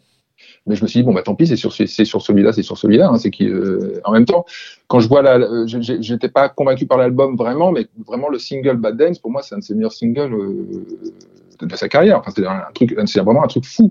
Et donc ça j'étais moi ce, ce, ce bon j'étais assez content par rapport à ça. Alors quand le film est sorti euh, j'étais un peu déçu bon déjà par le film que j'ai pas trouvé très bon euh, par la non-utilisation de la musique, mais pour ça je m'en doutais un peu parce que je voyais pas très bien comment, écoutant l'album, comment ça allait pouvoir s'intégrer dans un film de Tim Burton. Je voyais vraiment pas la, connexion entre les deux univers. Donc, euh, à part sur la scène avec Nicholson, où vraiment ça va parfaitement. Sinon, la musique est vraiment, euh, la musique de Prince, c'est vraiment un- une anecdote dans, le film en fait. Par contre, pour l'anecdote, je me souviens que j'étais allé voir donc Batman le jour de la sortie dans une grande salle sur les Champs Élysées. Euh, donc c'était plein, craqué, file d'attente et tout, et que euh, je me souviens très bien, c'est un moment vraiment de frisson sur la musique de Danny Elfman. Donc il y a le, il y a le générique, le très beau générique de Batman d'ailleurs, qui est peut-être le meilleur moment du film, c'est le générique.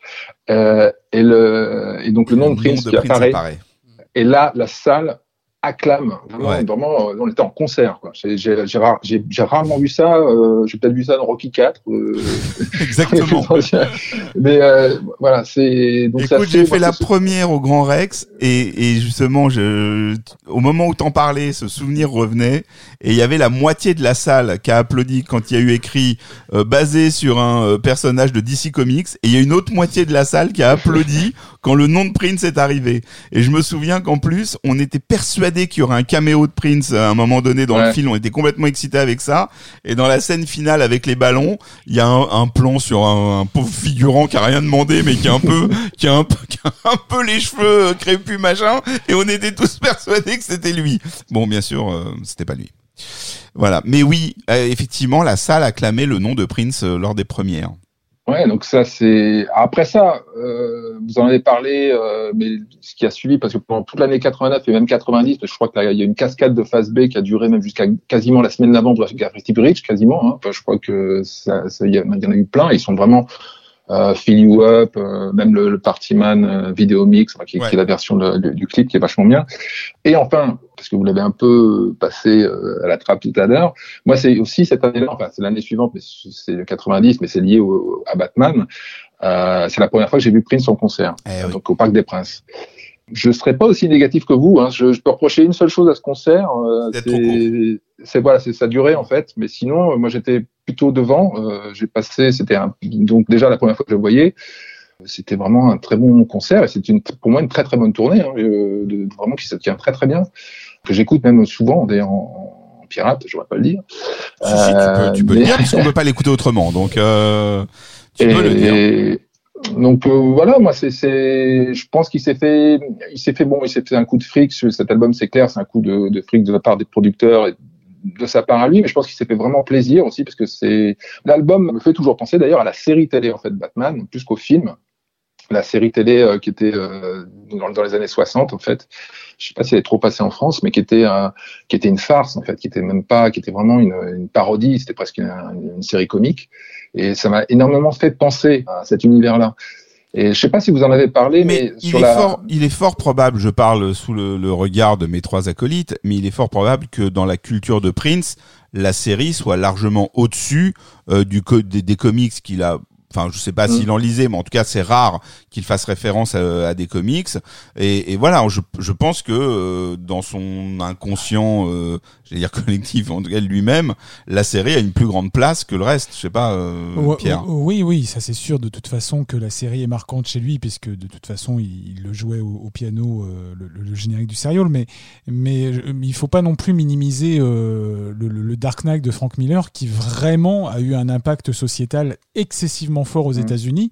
Ça a été le, Dark Knight de Miller, il a fait la une du Time Magazine quand même, hein. c'est pas rien, c'est avec Watchmen, c'est les deux BD qui, qui sont considérés comme ayant fait rentrer euh, la bande dessinée américaine dans, dans, le monde des adultes. Et, donc le Time a été jusqu'à mettre en couverture et Frank Miller et Alan Moore. Donc on peut penser que même s'il l'a pas lu, il, sait le, buzz que ça a été euh, en 86 euh, quand, c'est sorti. Mais c'est sûr que quand, il envisage de faire la bande originale et quand il fait l'album, je pense pas que c'est ça vers ça qu'il tend. C'est comme l'a dit Frédéric euh, dans, son explication, c'est il essaye de rapporter ses thèmes personnels à euh, Batman, mais euh, Batman n'est qu'un prétexte en fait. Je me demande, ça je, je peux demander à Pierre, je ne sais pas, mais je, je me demande si c'est pas le premier, euh, donc puisque cet album n'est pas une, n'est pas une bande originale du tout, hein, Non. c'est euh, puisque donc il y a eu le, j'ai acheté également la, la, la musique de Danny Elfman où il y a, il y a une partie, enfin il, y a, il, y a- il reprend un morceau de, il y a une version ça, Scandalous. de Scandalous.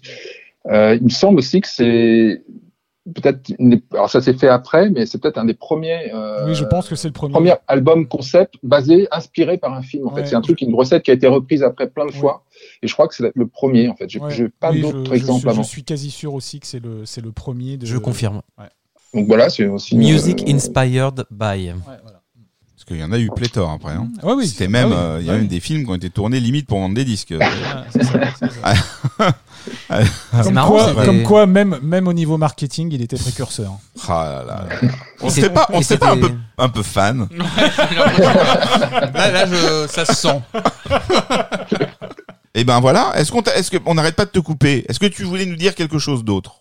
Non, bah, bah, bravo, bravo. En tout cas, c'est euh, super que tu viennes nous, pas nous dire bravo, mais nous parler de Batman. Ça, c'est bien. Non, Batman. Tu as raison de réhabiliter euh, le Nude Tour. Moi, je, je, je- avec le recul, je suis pour. Le concert du Parc des Princes, on en reparlera. On fera une émission complète là-dessus. On va faire la liste des émissions complètes qu'on va faire. Bon alors figure-toi que tu l'as peut-être vu sur le le chat de, de de de Twitch qui donc avec toutes les personnes qui nous écoutent en direct et vous êtes encore euh, nombreux à cette heure tardive et je vous remercie. Euh, ça se bouscule au portillon et donc il y a des gens qui insistent pour encore intervenir. Donc je vais devoir te laisser Oui. pour laisser place encore à une figure euh, bien connue euh, des fans de Prince francophones. Parfait. En tout cas, je te remercie et on se Salut, dit à bientôt. Merci À bientôt. Pour ta présence, tes encouragements et tout ça. Et puis, ben, te- comme tout le monde, à force de dire aux gens tu reviens quand tu veux, je pense que sur les derniers disques, on sera, euh, vous serez 80 à nous appeler.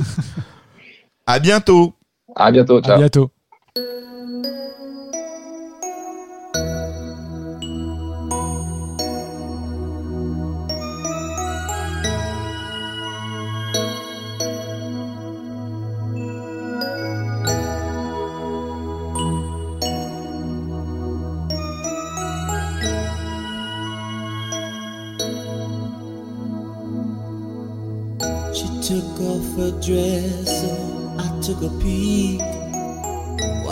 Thunderstorm played hide and seek, I begged for a kiss. She gave me seven. Our lips touched and it feel like heaven.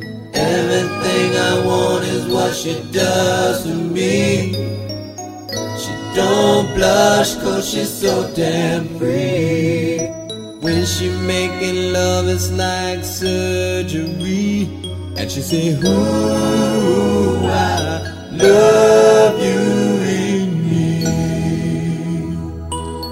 C'était un petit intermède.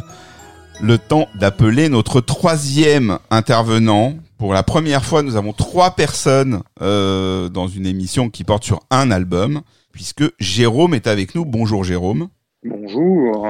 Donc comme ça, je, Bonjour, je, Bonjour, Jérôme. La team Violet. je vous vois euh, trépigner euh, comme un cornichon là sur le le, le, le chat, euh, à vouloir absolument Ah là là. euh, Je participer à tout, ce mais voilà, mais bien sûr, ce- c'est pas comme si j'étais gelé comme un ours polaire. c'est. Exactement. Et donc, euh, je sais que je, je- pourquoi j'ai cédé? Parce que je sais que Batman est un film euh, important euh, pour toi. Oui, ce soir, c'est euh, euh, une Ah, série de camarades qui appellent et ça fait ça fait plaisir. Je sais que tu es un fervent défenseur de Michael Keaton comme le seul et unique Bruce Wayne euh, valable au cinéma. Euh, Bien sûr. que tu trouves le film loin d'être aussi honteux euh, que, euh, que que Pierre et d'autres euh, nous le nous le Non, disent aujourd'hui. Donc voilà, Ah bah, que veux-tu nous dire au, ce soir sur Batman?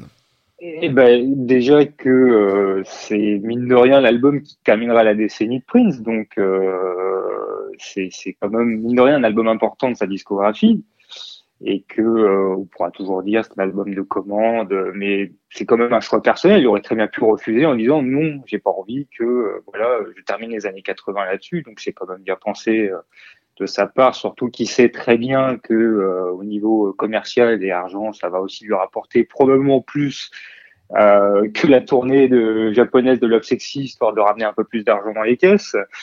Donc, euh, il, sait très bien ce qu'il fait de ce niveau-là. Et, euh, et, et même, c'est quand même un choix osé si on, si on, on réfléchit euh, bien sur la, la proposition de Warner de, de lui euh, demander de faire la bonne originale de film.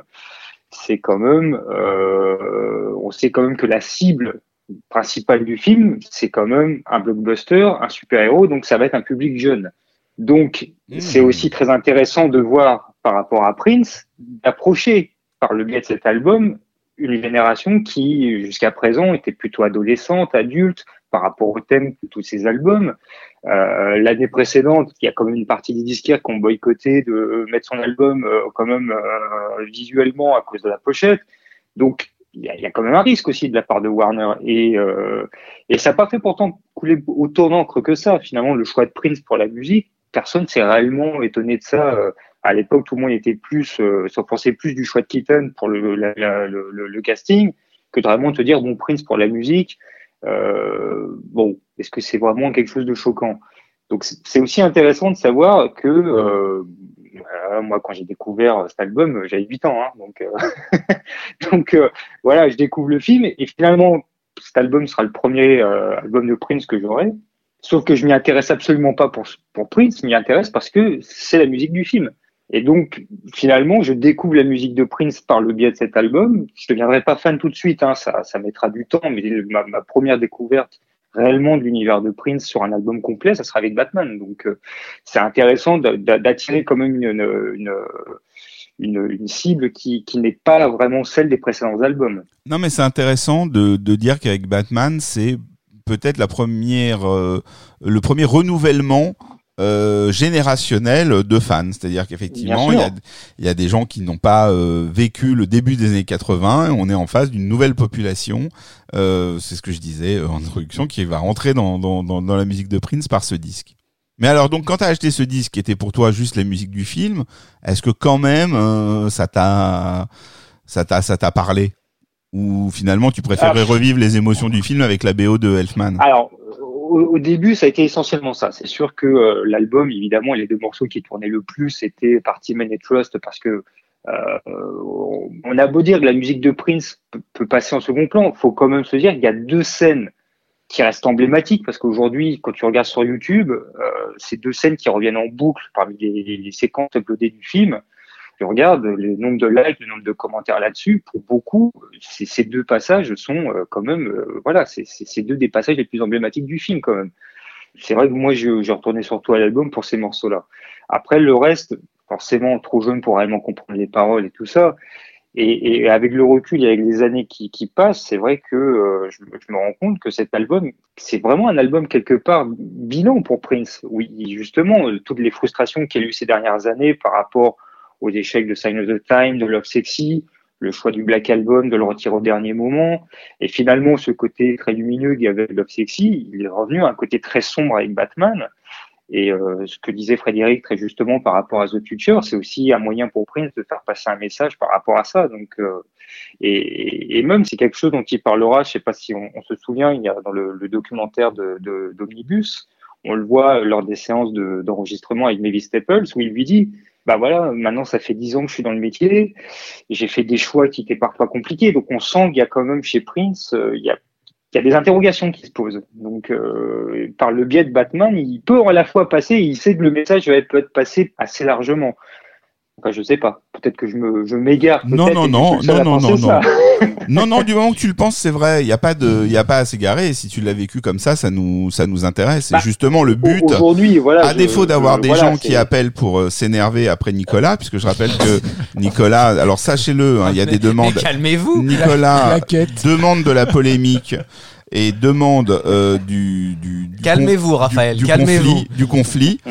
Euh, mais donc, euh, donc au-delà de, de ces attentes-là, on est ravi d'avoir des visions et des, et des approches euh, différentes. Après, voilà, je, je, je, je, sais pas, voilà, de dire, bon, c'est un simple film de commande. Après, voilà, c'est, c'est, c'est c'est quand même un album important pour Prince commercialement, ce qui restera l'un de ses derniers gros succès.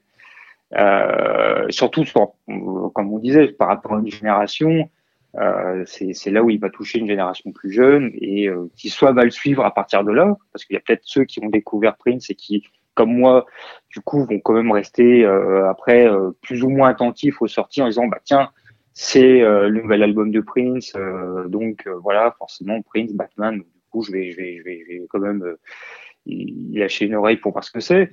Et, euh, et, et mine de rien, c'est, c'est quand même un album, ouais, c'est pas n'importe quoi dans sa, dans sa carrière, où c'est quand même celui, où, où il, quand même, il est. Et on aura beau dire, évidemment, il y a le, le, le- la compétition avec Michael Jackson, mais au final, quand on, on voit en plus que après les, les, médias spécialisés vont parler finalement quels artistes ont vraiment euh, plané au-dessus de tous euh, de les années 80, Rolling Stone, ils nomment Prince. Alors pas évidemment avec euh, forcément pas avec Batman, mais euh, voilà, ils, ils vont dire voilà, c'est quand même celui qui aura euh, qui aura quand même euh, été euh, bien au-dessus de beaucoup d'autres. Donc euh, il y a un choix, il, il fait pas n'importe quel choix en, en, en acceptant de faire la bande originale du film. Bon, bah écoute, merci, tu vois, tu as bien fait d'insister. Voilà. Ça nous amène un éclairage différent.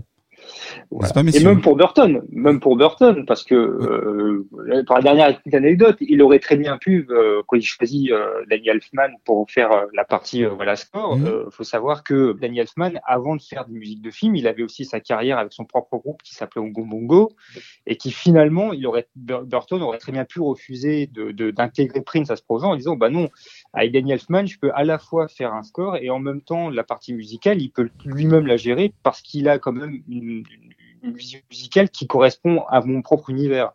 Donc du coup, il aurait pu s'intégrer. Quand on connaît un peu euh, les morceaux de Bongo Bongo, pour ceux qui connaissent pas, c'est bon voilà, c'est même euh, c'est même super intéressant euh, sur sur les années 80 et se dire finalement si Danny Elfman avait voulu faire une partie musicale, il aurait très bien pu faire une partie qui s'intègre parfaitement au film. C'est ce que je disais tout à l'heure. Il faut, c'est c'est moins Tim Burton qui a qui a choisi Prince que Jack Nicholson qui l'a imposé à Tim Burton. Oui, ça, il faut, voilà, ça, il faut, ça, il faut pas l'oublier en fait. Et, comme ça, et comme et comme je l'expliquais tout à l'heure, euh, les rapports de Tim Burton avec Prince, ils sont pas du tout cordiaux en fait. Euh, enfin, ils sont cordiaux. Il est obligé de faire avec. Et, et quand Mm. on a une star de la de la de la stature de Nicholson euh, qui a enchaîné coup sur coup des, des films comme Shining, Les Sorcières d'Eastwick, et qui porte le film euh, sur ses épaules parce que euh, c'est euh, c'est vendu comme ça, euh, c'est Jack Nicholson dans le rôle du Joker. Bon, on lui dit pas non en fait, et surtout que ça faisait partie de, de- des, des trois choses qu'il avait demandé à la production, comme Mm. je l'avais je l'avais dit tout à l'heure, c'est il voulait que Prince fasse la musique du film. Et, et- et Burton, euh, il, il est pas vraiment. euh, Oui, il est pas emballé. il n'est pas emballé Il- pour, il- pour bosser avec Prince au, départ. Bah, quoi. c'est- c'est c'est pour ça l'image de Enfin, Prince en elle-même. Burton n'est pas ouais, encore euh, le Burton euh, qu'il est devenu avec ces films-là. Donc de toute façon, il n'a pas bah, euh, déjà, en face de la Batman puissance de Warner et tout ça, il n'a pas grand-chose à dire. Quoi. Bah, absolument. D'ailleurs, je sais pas si Pierre sait pour comment euh, Nicholson finalement on est venu à découvrir Prince et à vouloir à tout prix l'imposer. Quel élément a, a fait que Nicholson a absolument voulu que Non, ce Nicholson, soit lui? il- Nicholson est fan de Prince. Il a été, il est, il est fan à tel point qu'il a, qu'il a soufflé l'idée euh, à, la, à, la, à la production qu'au fur et à Mhm. mesure que la folie du Joker montait dans le film, le violet était de plus en plus prononcé sur ses habits. Et donc c'est pour ça qu'il a demandé à voir Prince. Et, et- et Nicholson a voulu Prince parce qu'il était fan de Prince et qu'il a associé la couleur violet à la folie du Joker de lui-même. C'est pas, c'est pas, c'est pas, c'est pas, c'est pas à la base du scénario. Tout ça, ça a été imposé et- et par, par Nicholson. Bon, messieurs, merci. Très bien. Nous ne Merci sommes pas dans vous. une émission de cinéma, donc je, je Voilà. dois mettre un terme à cet échange, certes passionnant, mais qui nous emmène sur des terrains euh, qui nous éloignent de l'intervention de Nicolas Gabé, qui, je vous le rappelle, ne va pas être brève. Jérôme, merci beaucoup. Encore merci à vous et Salut, bravo Jérôme. pour Salut, Jérôme. et pour ces podcasts. Bon, À bientôt. Salut. Merci À Jérôme. bientôt. Bye bye. Ciao.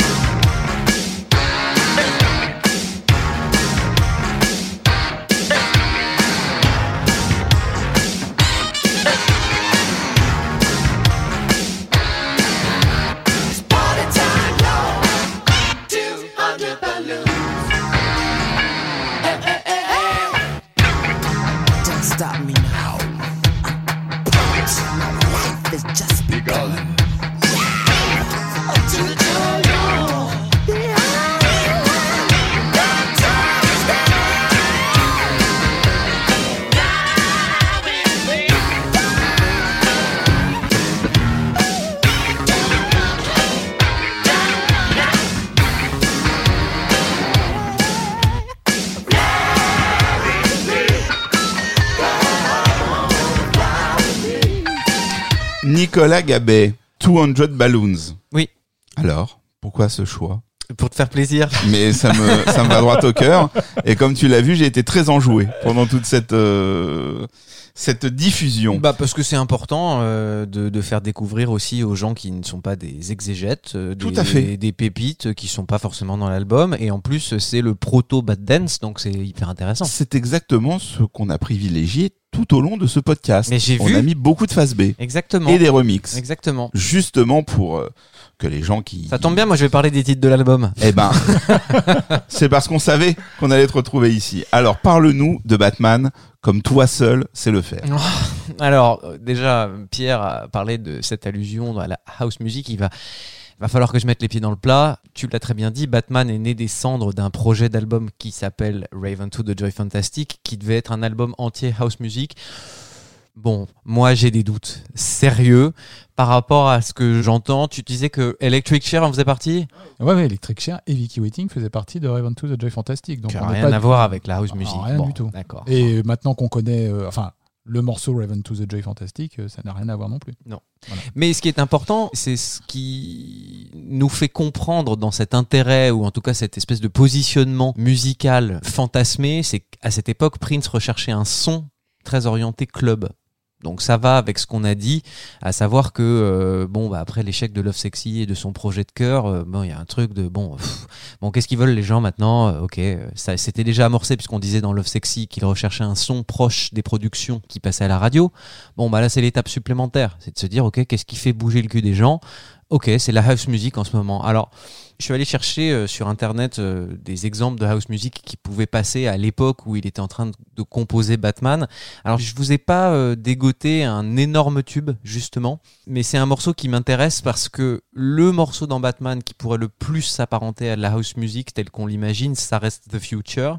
Et c'est un morceau là que je vais vous faire écouter qui s'appelle I'm in Love du groupe Shalor, qui ressemble un petit peu. Donc euh, ça va être notre porte d'entrée dans la house music.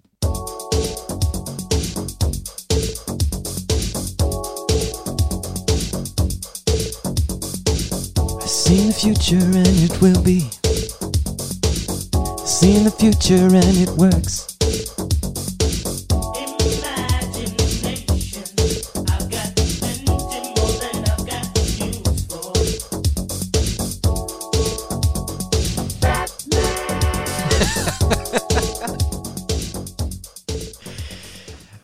Alors la house music, on est obligé d'en parler un petit peu, ne serait-ce que par intérêt culturel. C'est un style musical électronique qui commence déjà à dater, puisque tu l'as dit, Rafi, ça, date du début des années 80. C'est un style avec un tempo généralement entre 120 et 130 battements par minute, qui est dérivé du disco, mais euh, un petit peu plus assis en termes de rapidité. Les éléments communs qu'on retrouve dans les morceaux de la house music, c'est en général la grosse caisse à chaque battement, comme sur le disco, le fameux 4 to the floor, c'est-à-dire un battement de grosse caisse sur le 1, 2, 3, 4, 4 to the floor. Une ligne de basse synthétique héritée du funk, mais qui, contrairement à la disco, qui souvent fait des lignes de basse à l'octave, c'est-à-dire des ding dong ding dong ding dong ding, là on se retrouve avec des, des mélodies de basse qui ont des notes avec des intervalles plus rapprochés, et surtout, on va y revenir, l'usage du sampling. L'un des premiers éléments qu'on peut dire de Prince avec cet intérêt pour la house music, c'est encore une nouvelle boîte à rythme digitale qui est très utilisée par les gens qui font de la house music et qui a été utilisée sur l'album Batman. C'est la Dynacord Add One. Alors, je me suis amusé, j'ai fait un petit euh, montage qui va vous rappeler le début de Electric Chair.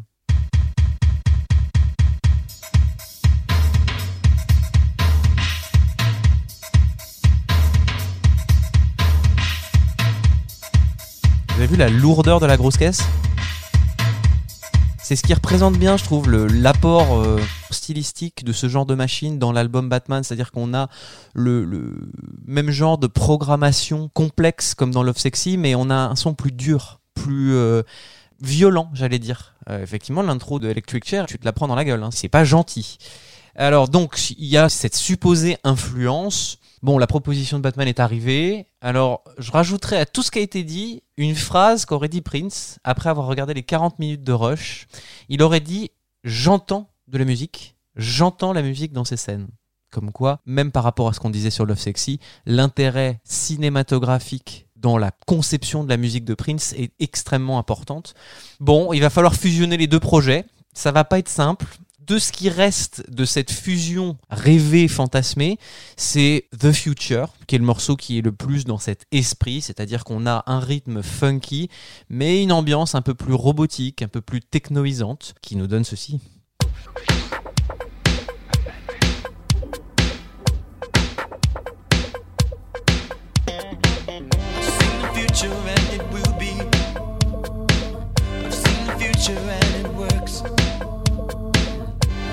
Life after, we will see. So I can't go like a jerk. Systematic Évidemment, comme on va parler de sampling tout au long de cette partie, euh, il faut préciser que ce morceau échantillonne beaucoup de choses. Il sample les cordes de Claire Fisher dans un morceau emblématique qui est Crystal Ball, et on en a suffisamment parlé avec Fred. Alors je vais vous faire écouter le passage en question qui est samplé. Voici. We make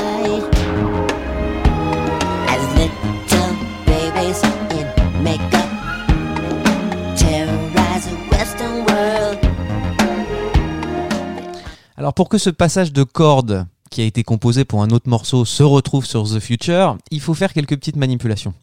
Déjà parce que The Future est beaucoup plus rapide, comme vous l'avez entendu, mais c'est pas la même tonalité non plus. C'est-à-dire que The Future est un ton au-dessus de Crystal Ball. Donc, première chose à faire pour réussir à faire le, le mélange, il faut extraire les cordes de Claire Fisher et les mettre dans un sampler. Souvent, on dit que c'est la fameuse Infernal Publison Machine qui avait été utilisée dès le Black Album, qui permet de faire ce genre de choses et manipulation euh, électronique. Donc, on extrait, on le met dans le sampler et grâce à ces effets électroniques, on peut modifier la vitesse et la tonalité de cette partie instrumentale sans en altérer les qualités. Alors, je peux pas le faire parce que je peux pas extraire les cordes de Clary Fisher et jusqu'à preuve du contraire, on n'a pas encore cette fuite de studio. Mais si on accélère Crystal Ball et qu'on le met à la tonalité de The Future sur le même passage, on obtient les cordes qui seront sur The Future.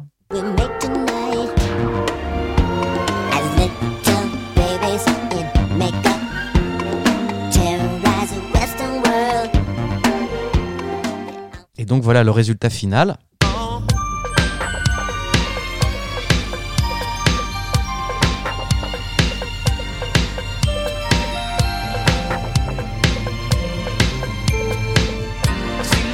C'est exactement la même partie.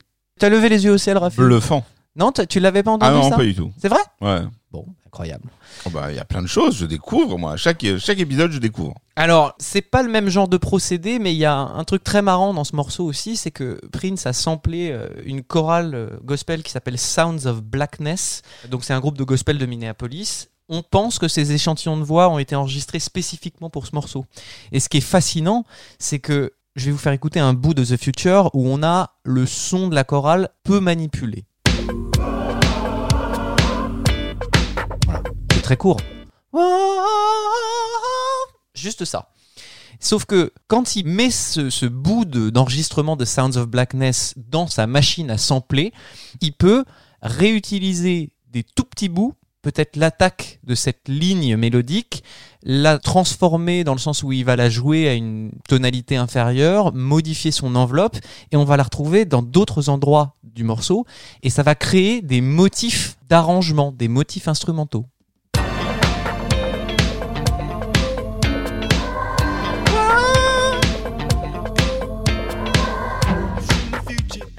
En fait, c'est exactement le même euh, motif que ce que vous avez entendu juste avant, sauf qu'il a appuyé sur une touche pour la rendre un petit peu plus aiguë et mettre juste la première note du motif mélodique.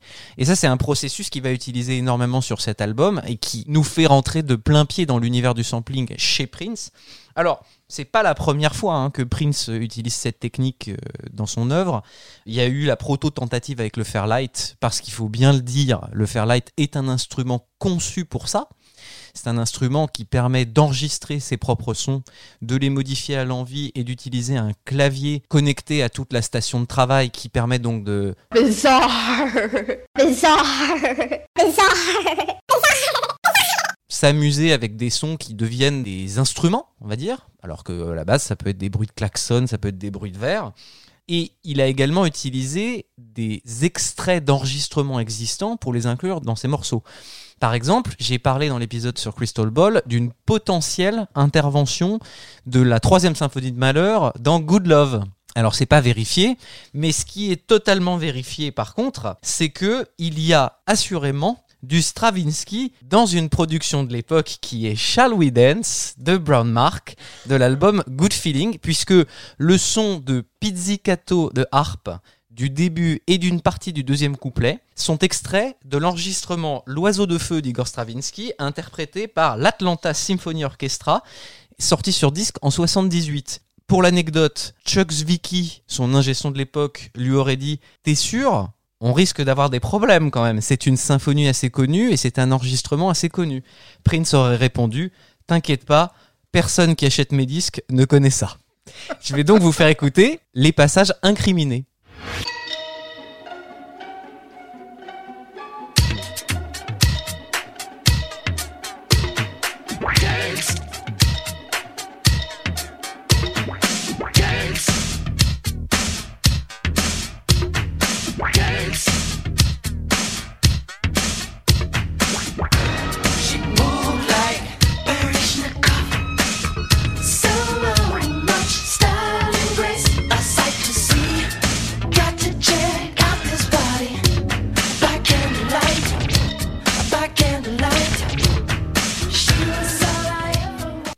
c'est une merveille de prod, ça. hein, Je trouve. Ça, vraiment, euh, Shall We Dance, Brown Mark, allez jeter une paire d'oreilles, c'est très bien.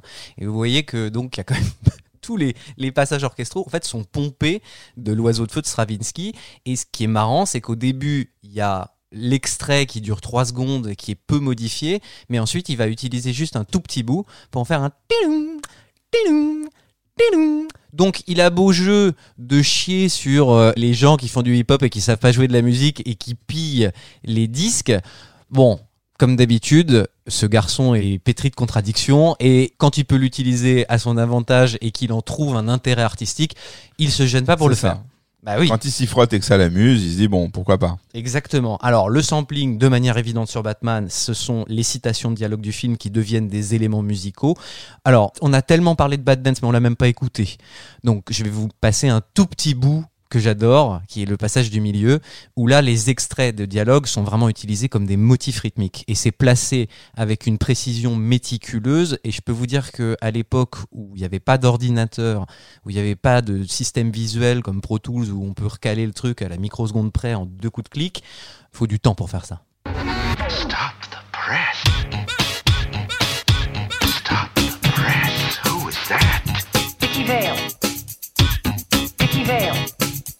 I like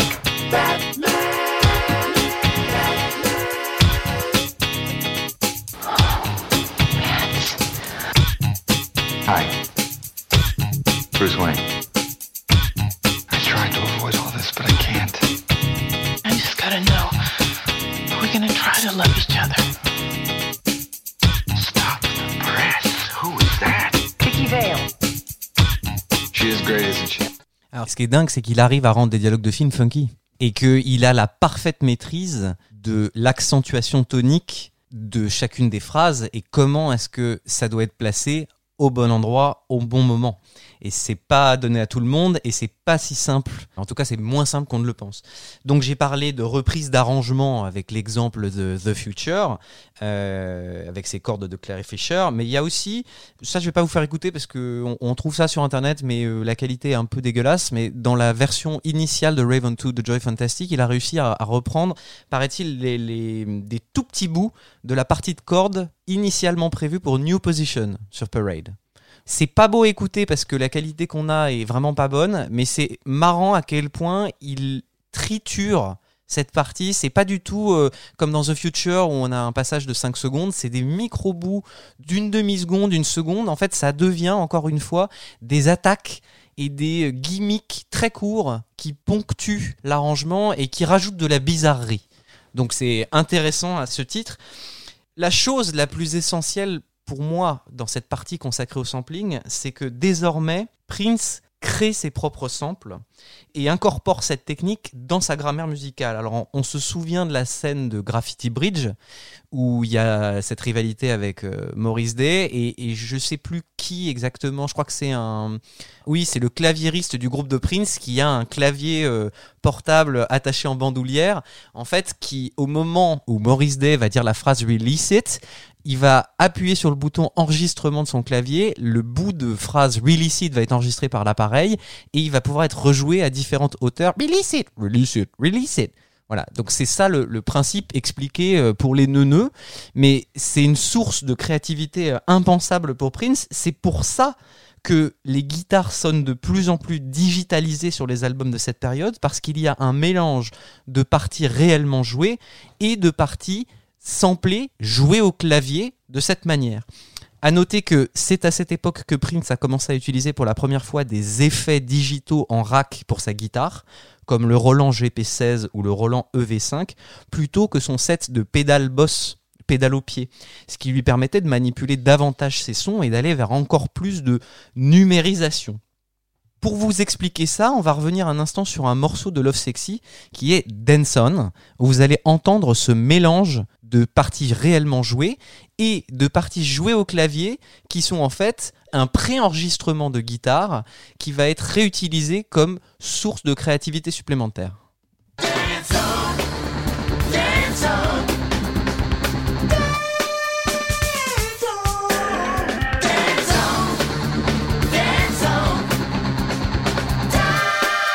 Là,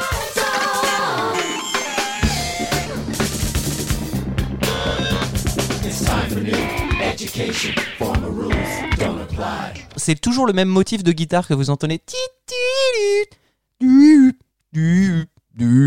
C'est la même attaque. C'est juste que il va appuyer sur un ré aigu, puis sur un la, puis sur un fa, puis sur un do. Donc ça va faire descendre à chaque fois la tonalité et ça va également ralentir le tempo de ce sample initial.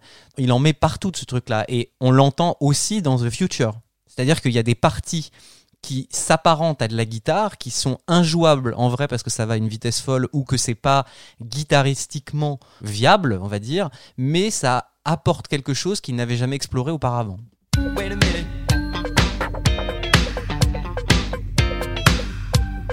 Là,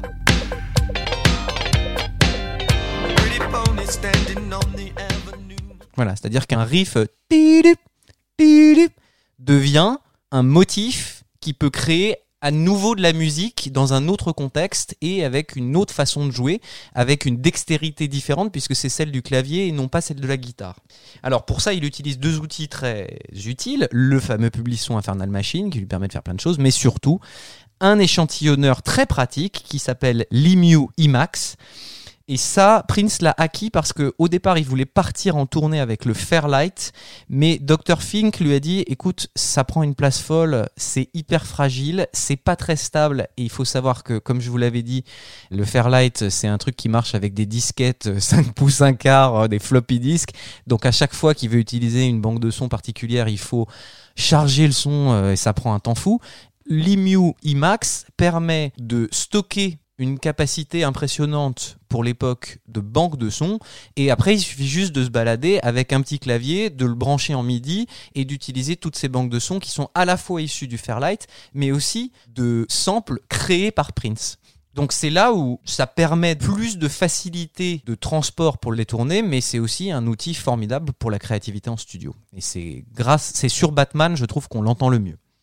Alors, je vais partir sur un autre thème maintenant. Je vais partir sur le thème des correspondances avec le film parce qu'il faut bien qu'on vous fasse écouter ce dont on a parlé à plusieurs reprises sur la correspondance Scandalous Danny Elfman. On a dit qu'il y avait donc deux chansons seulement qui étaient présentes, mais que d'autres passaient en, en fond. Mais visiblement, Danny Elfman s'est amusé à cacher des références de Prince dans sa bande originale. Donc je vais vous faire écouter juste le début de Scandalous pour vous le remettre en tête.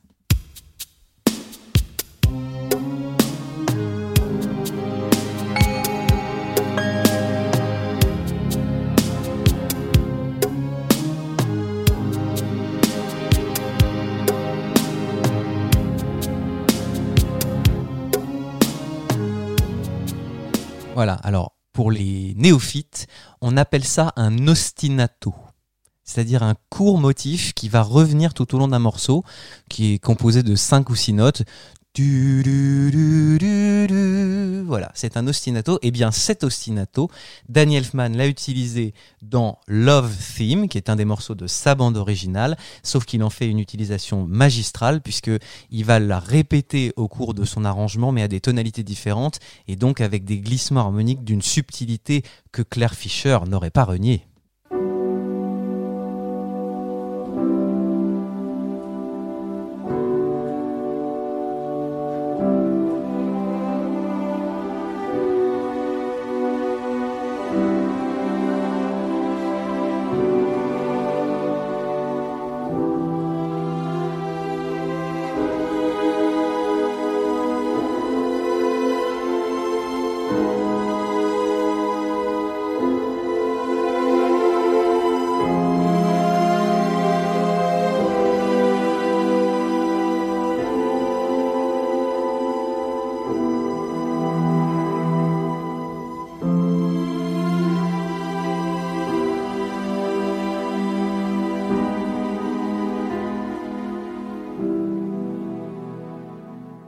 C'est finalement un bel hommage en miroir, puisque Elfman fait exactement la même chose que Prince. C'est-à-dire qu'il prend un ostinato d'un morceau de Prince et il va le rejouer à différentes tonalités en l'utilisant comme un outil pour augmenter sa créativité. Alors j'ai même trouvé un travail d'une universitaire américaine, un travail assez chiant, je dois le dire, c'est pas très très intéressant sur la durée, mais elle dit que, que dans la partition composée par Elfman, selon elle, cet ostinato reviendrait entre 8 à 10 fois dans la partition totale et arriverait à des moments extrêmement précis qui auraient pour fonction de représenter, ouvrez les guillemets, le point de vue de Bruce Wayne et ses pensées et sentiments à propos de Vicky Vale.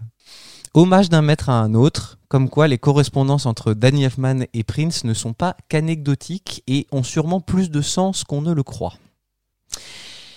Maintenant, je vais vous parler de la schizophrénie musicale de l'album. Et pour ça, on va parler de Chuck Zwicky, l'ingénieur du son de l'album, à qui, quand on a posé la question comment est-ce que Prince procédait pour enregistrer les chants lead et les chœurs sur cet album, il a répondu c'était aléatoire. Tous les morceaux sur lesquels j'ai travaillé comportaient une piste de chant principale et sept ou huit pistes de fond qu'il remplissait.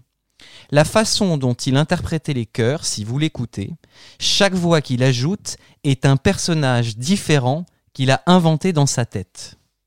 Il n'essayait pas de coller au chant lead comme le font la plupart des autres chanteurs.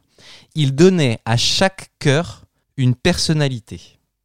Alors là, on boucle la boucle avec Spooky Electric, Camille et les différents alter ego. C'est c'est fascinant parce que Prince, à chaque fois qu'il fait une harmonie vocale, il a besoin de se mettre dans la peau d'un personnage différent.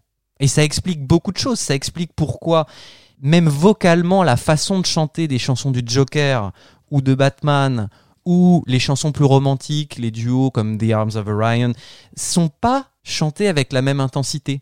C'est-à-dire que The Future, on est sur une voix assez blanche, assez sérieuse, quelque chose de cérébral et moins physique que d'autres façons de chanter auxquelles il nous a habitués.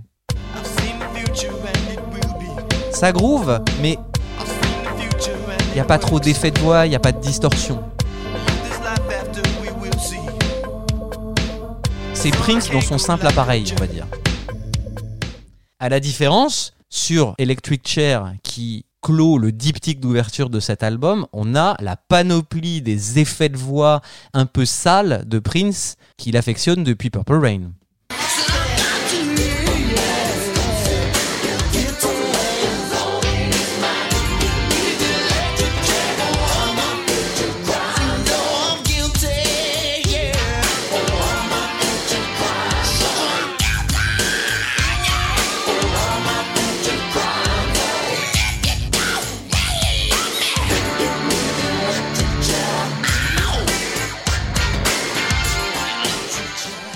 Et c'est fascinant de voir l'album sous ce prisme-là. C'est-à-dire que il y a en Prince une multitude de personnages qui ne demandent qu'à s'exprimer, et c'est en ça que pour moi Batman est loin d'être un album anodin à ce niveau-là.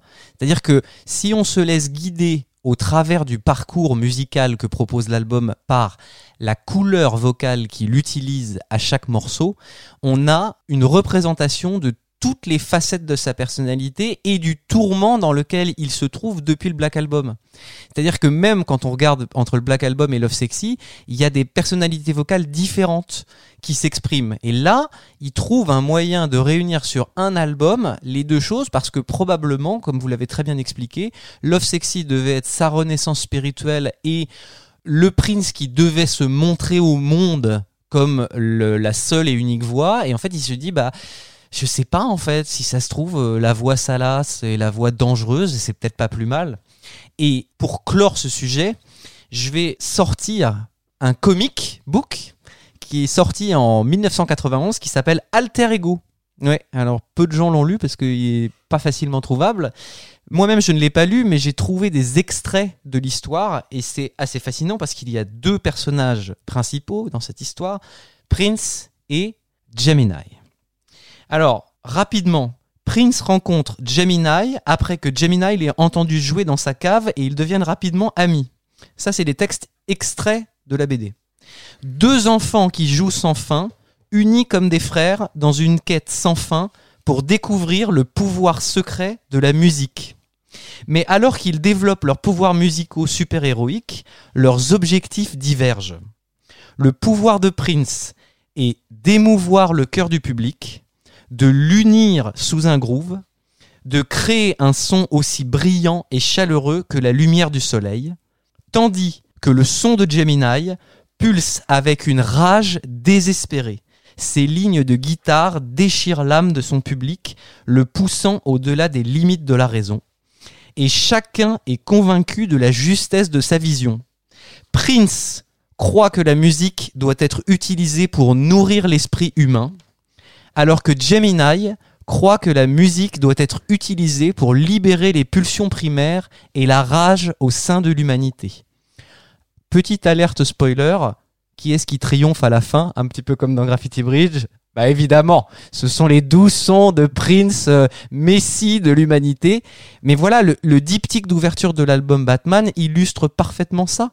C'est-à-dire que Prince ne peut pas se résoudre sur cet album à abandonner l'aspect dangereux de sa personnalité, de sa musique, et il va faire le switch permanent sur cet album entre la volonté d'être dans un mode plus cérébral, plus sérieux, plus adulte, plus j'ai un message à délivrer, et c'est la fête, youpi, on y va. Je vais finir avec une chose.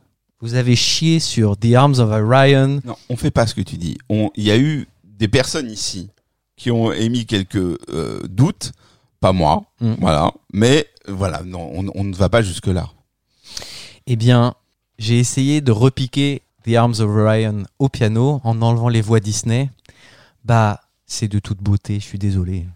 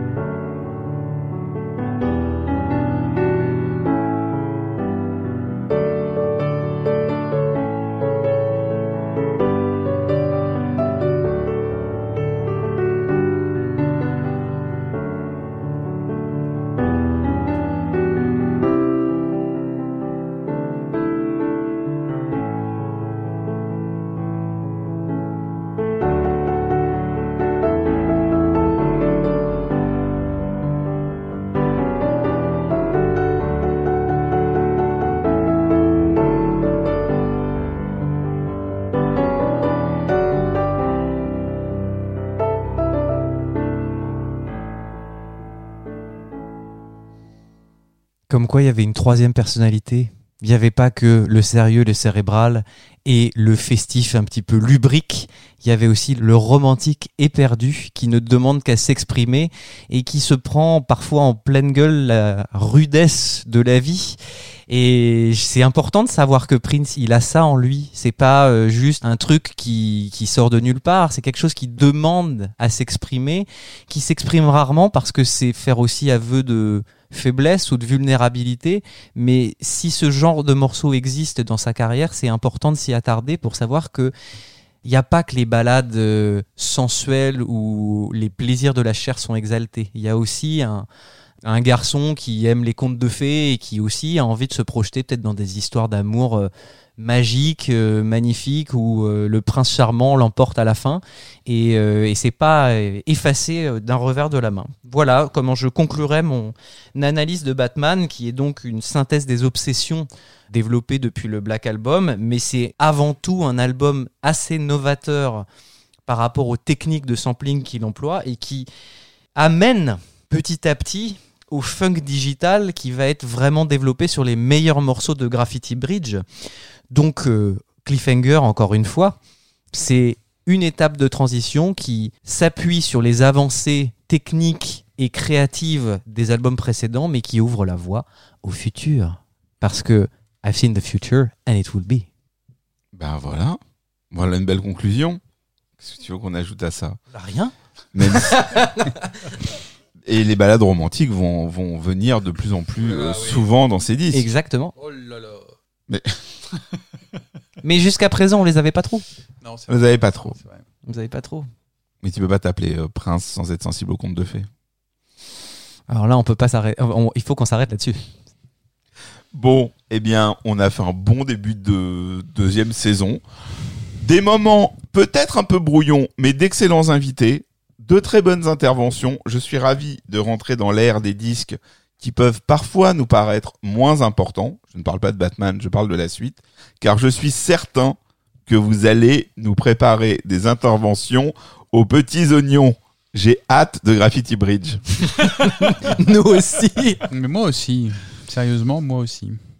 Donc on se donne rendez-vous pour Graffiti Bridge. Allez, à bientôt. À bientôt. À bientôt. I'm of a, I'm of a, I'm of a mind makes a mookie.